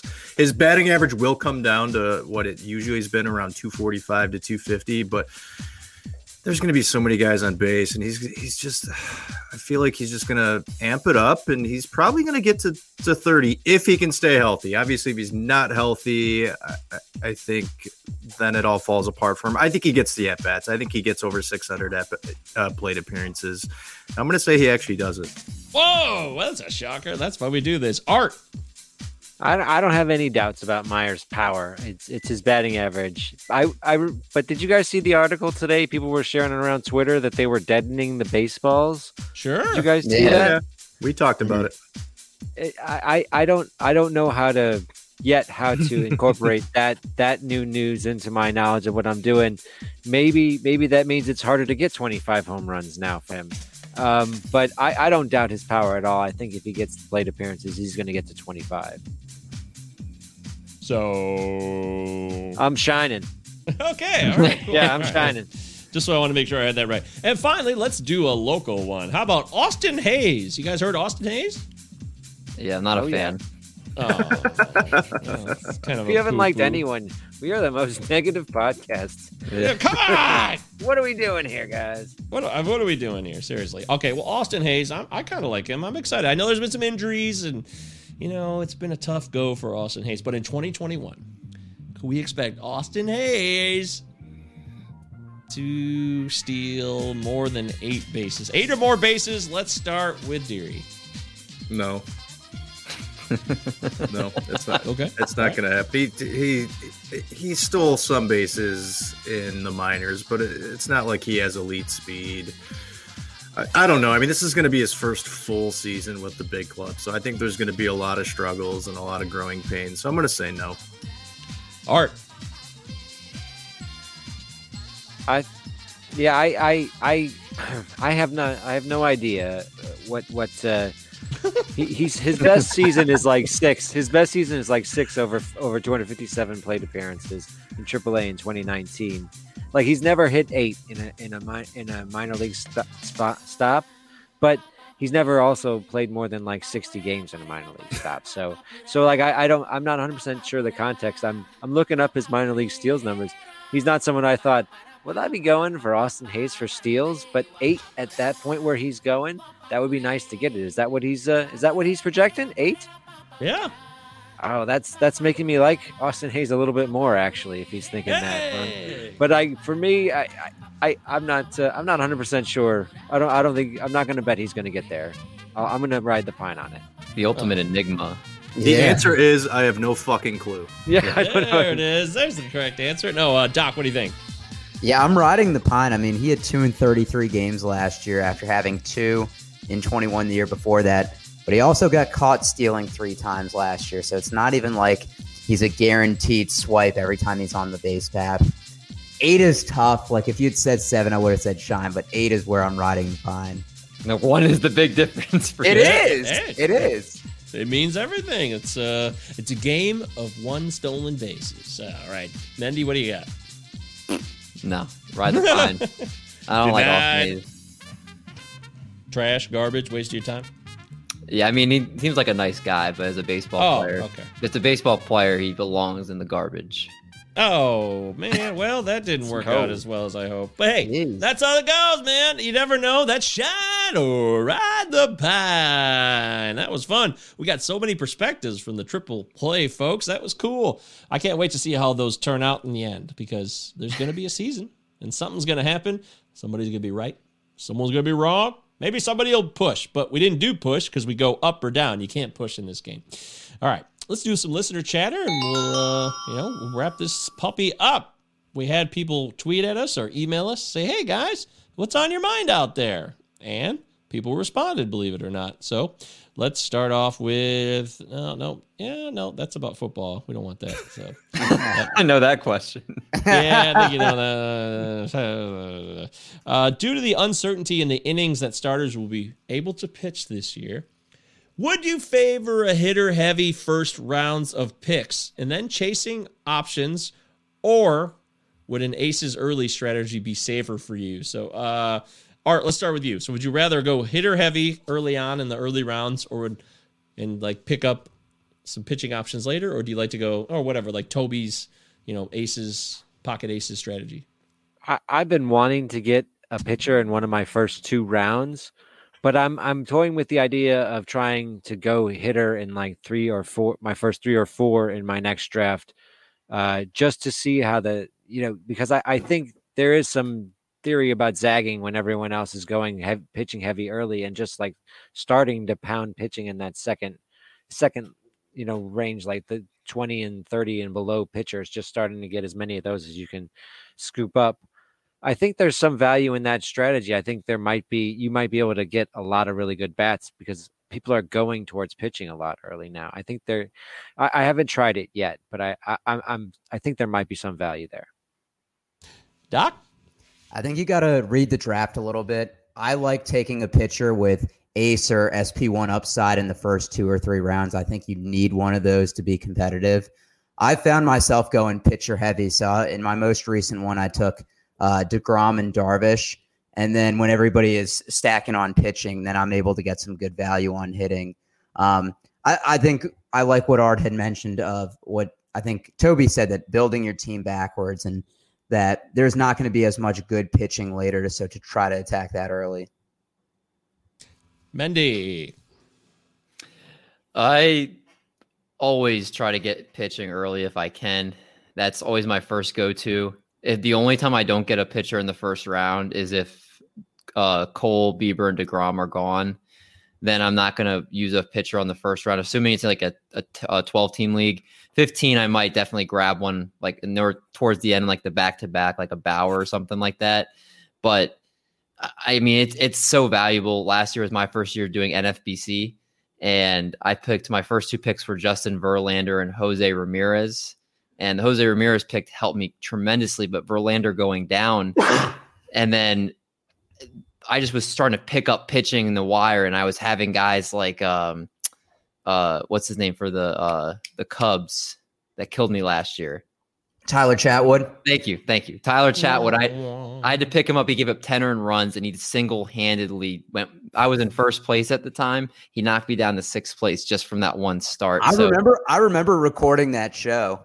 I was, and it happened yeah while we were recording, and I was I almost cursed on the show. It's just like, if you if you can get that stability up top, especially if you get pocket aces like Toby likes to talk about, then if one of those aces goes down, you still have that person that stabilizes your ratios.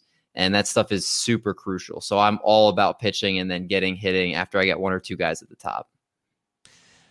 And does this change at all for you guys, depending on the type of league it is? I mean, if it was a points league where innings pitch counts, I'm sure you would all just go pitching right up front.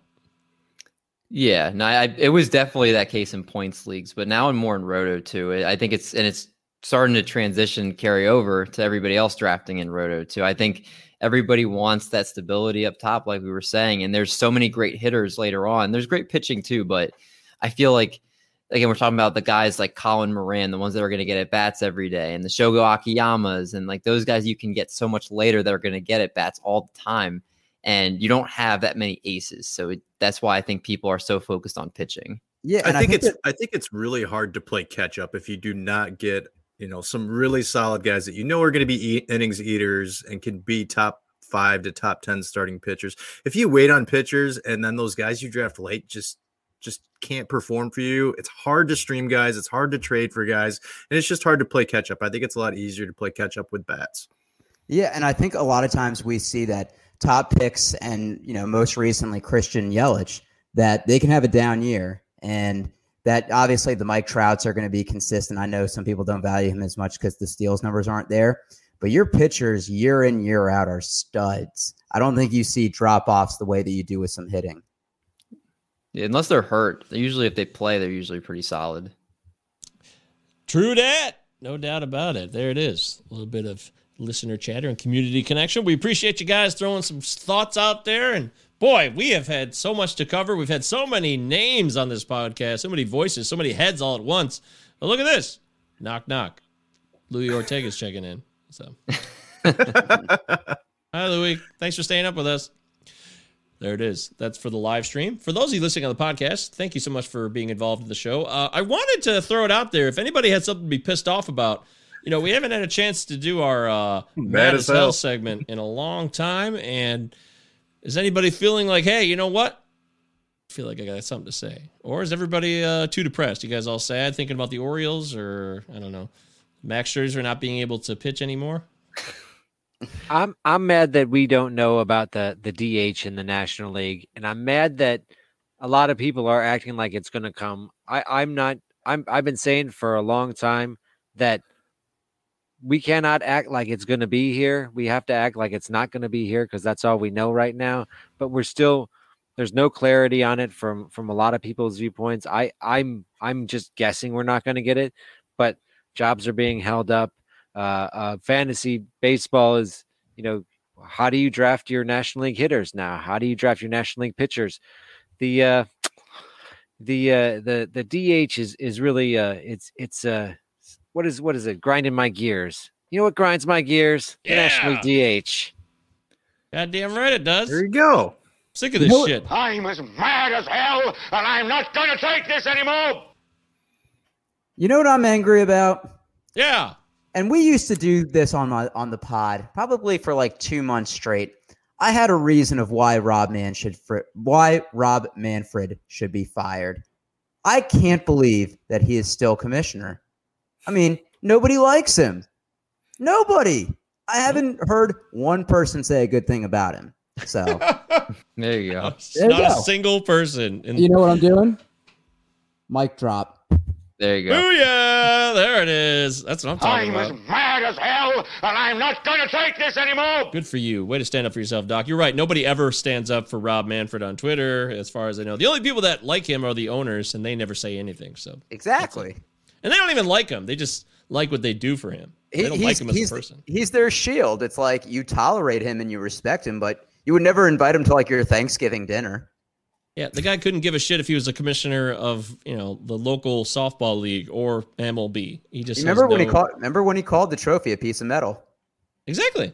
Yeah, you're right. All the things you're saying are accurate. It's fucked up, man. It's not cool. Anybody else? I'm mad as hell that Rachel Luba put my man Jeff Passan on blast. Oh, because Jeff Passan seems like a great, hardworking human being. And I don't like when someone makes my mans look like an idiot. And that's what she did. And I said, that is not cool, especially as like, I feel like she's like rightfully so. She's built up such a great reputation for herself. And I'm hoping that, you know, she's going to continue to represent more and more players, but that's not the way you do business. You don't put that information out there.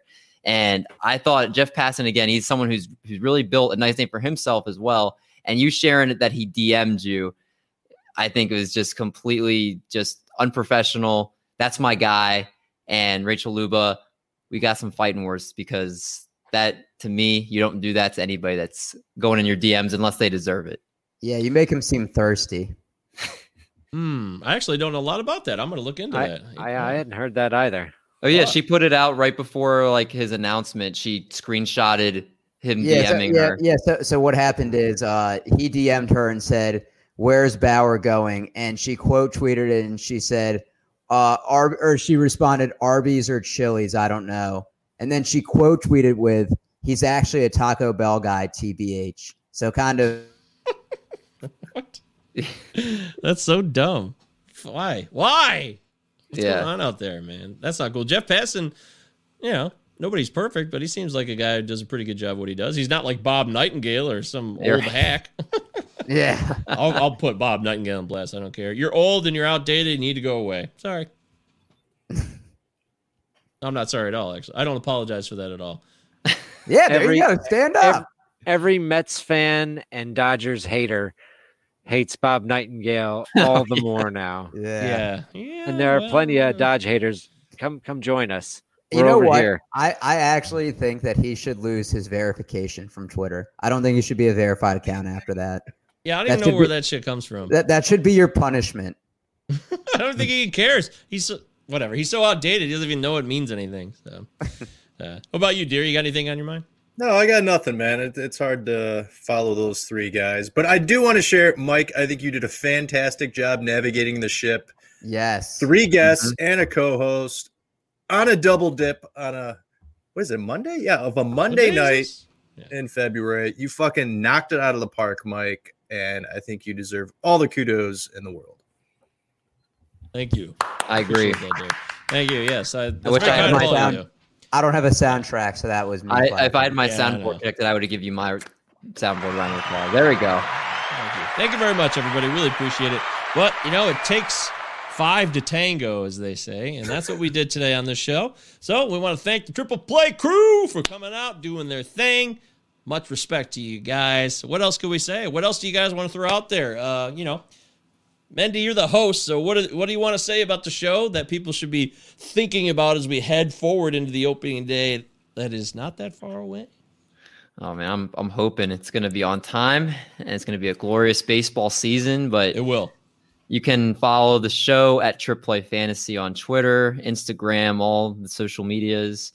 Make sure you check out the show on Apple Podcasts. Give us a five star rating and review. It's always give these guys a five star review. Come on, what the hell, man?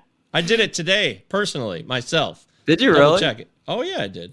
Oh, you can man. Check the books. You're making my heart super full. I'm going right to bed now. Happy tonight.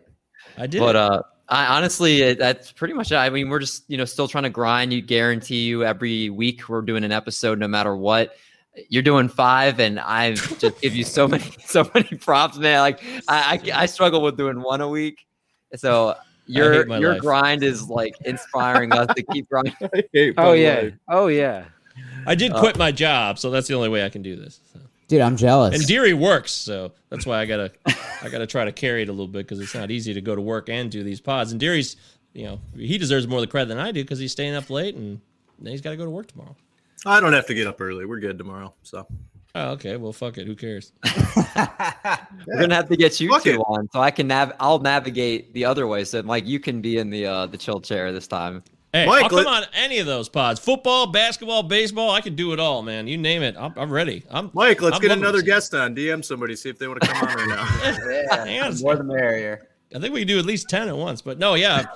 yeah, we. I mean, anytime. We'd love to come on the show. You know that. And I love basketball. I I just didn't play fantasy basketball this year because COVID was so messed up, and we're coming off the bozo season. I thought there was going to be exactly what we've seen. Everybody sitting out and injuries and COVID cancellations. And I was like, I don't want to put my money on that. It was just too – I think it's more chaotic than baseball. I really do. But maybe I'll be wrong about that. So maybe I should not be playing fantasy baseball this year either. Well, we also have the worst N B A team in the league in Detroit right now. So that's also – oh, God, that is that is pretty bad.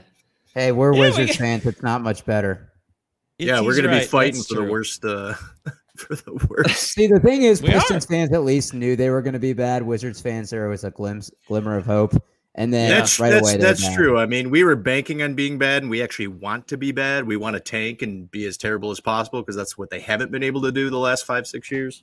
Yeah, you guys traded for Westbrook. It's like, yeah, we're going for it, man. We're going to make something happen. And that's not what happened. But anyways, nobody cares about that. If you're still listening to the show, I'm impressed. Well done. Kudos to you. Don't forget, it's me and Deary hosting the Plaza Podcast. Every day we do a show. The Triple Play guys are the best. I've, they've said it all. Art, Doc, Mendy, love all three of these guys. I really do. I, I like to say we're friends now. I think we've made a connection, and hopefully that'll continue going forward.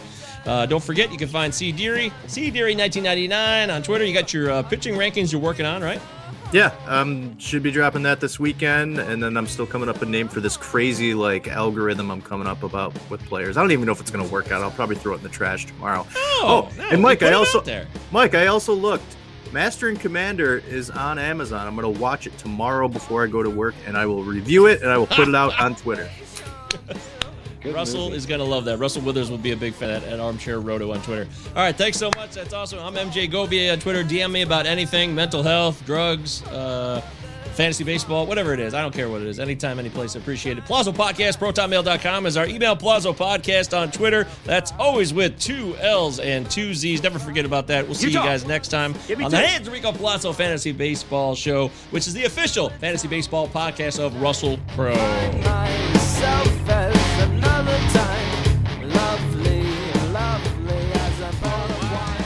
Right, lads. Now, I know there's not a faint heart among you. And I know you're as anxious as I am to get into close action. But we must bring him right up beside us before we spring this trap. That will test our nerve. And discipline will count just as much as courage. The Acheron is a tough nut to crack. More than twice our guns, more than twice our numbers. And they will sell their lives dearly. They mean to take us as a prize. And we are worth more to them undamaged. Their greed will be their downfall. England is under threat of invasion. And though we be on the far side of the world, this ship is our home. This ship is England. So it's every hand to his rope or gun, quick's the word and sharp's the action. After all, surprise is on our side.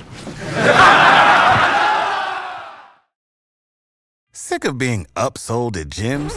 My guy, you're currently a base member. For ninety dollars more, I can upgrade you to our Shred membership. For one hundred thirty dollars more, you'll be a Swole member. And for just three hundred dollars more, you'll reach Sweat Platinum.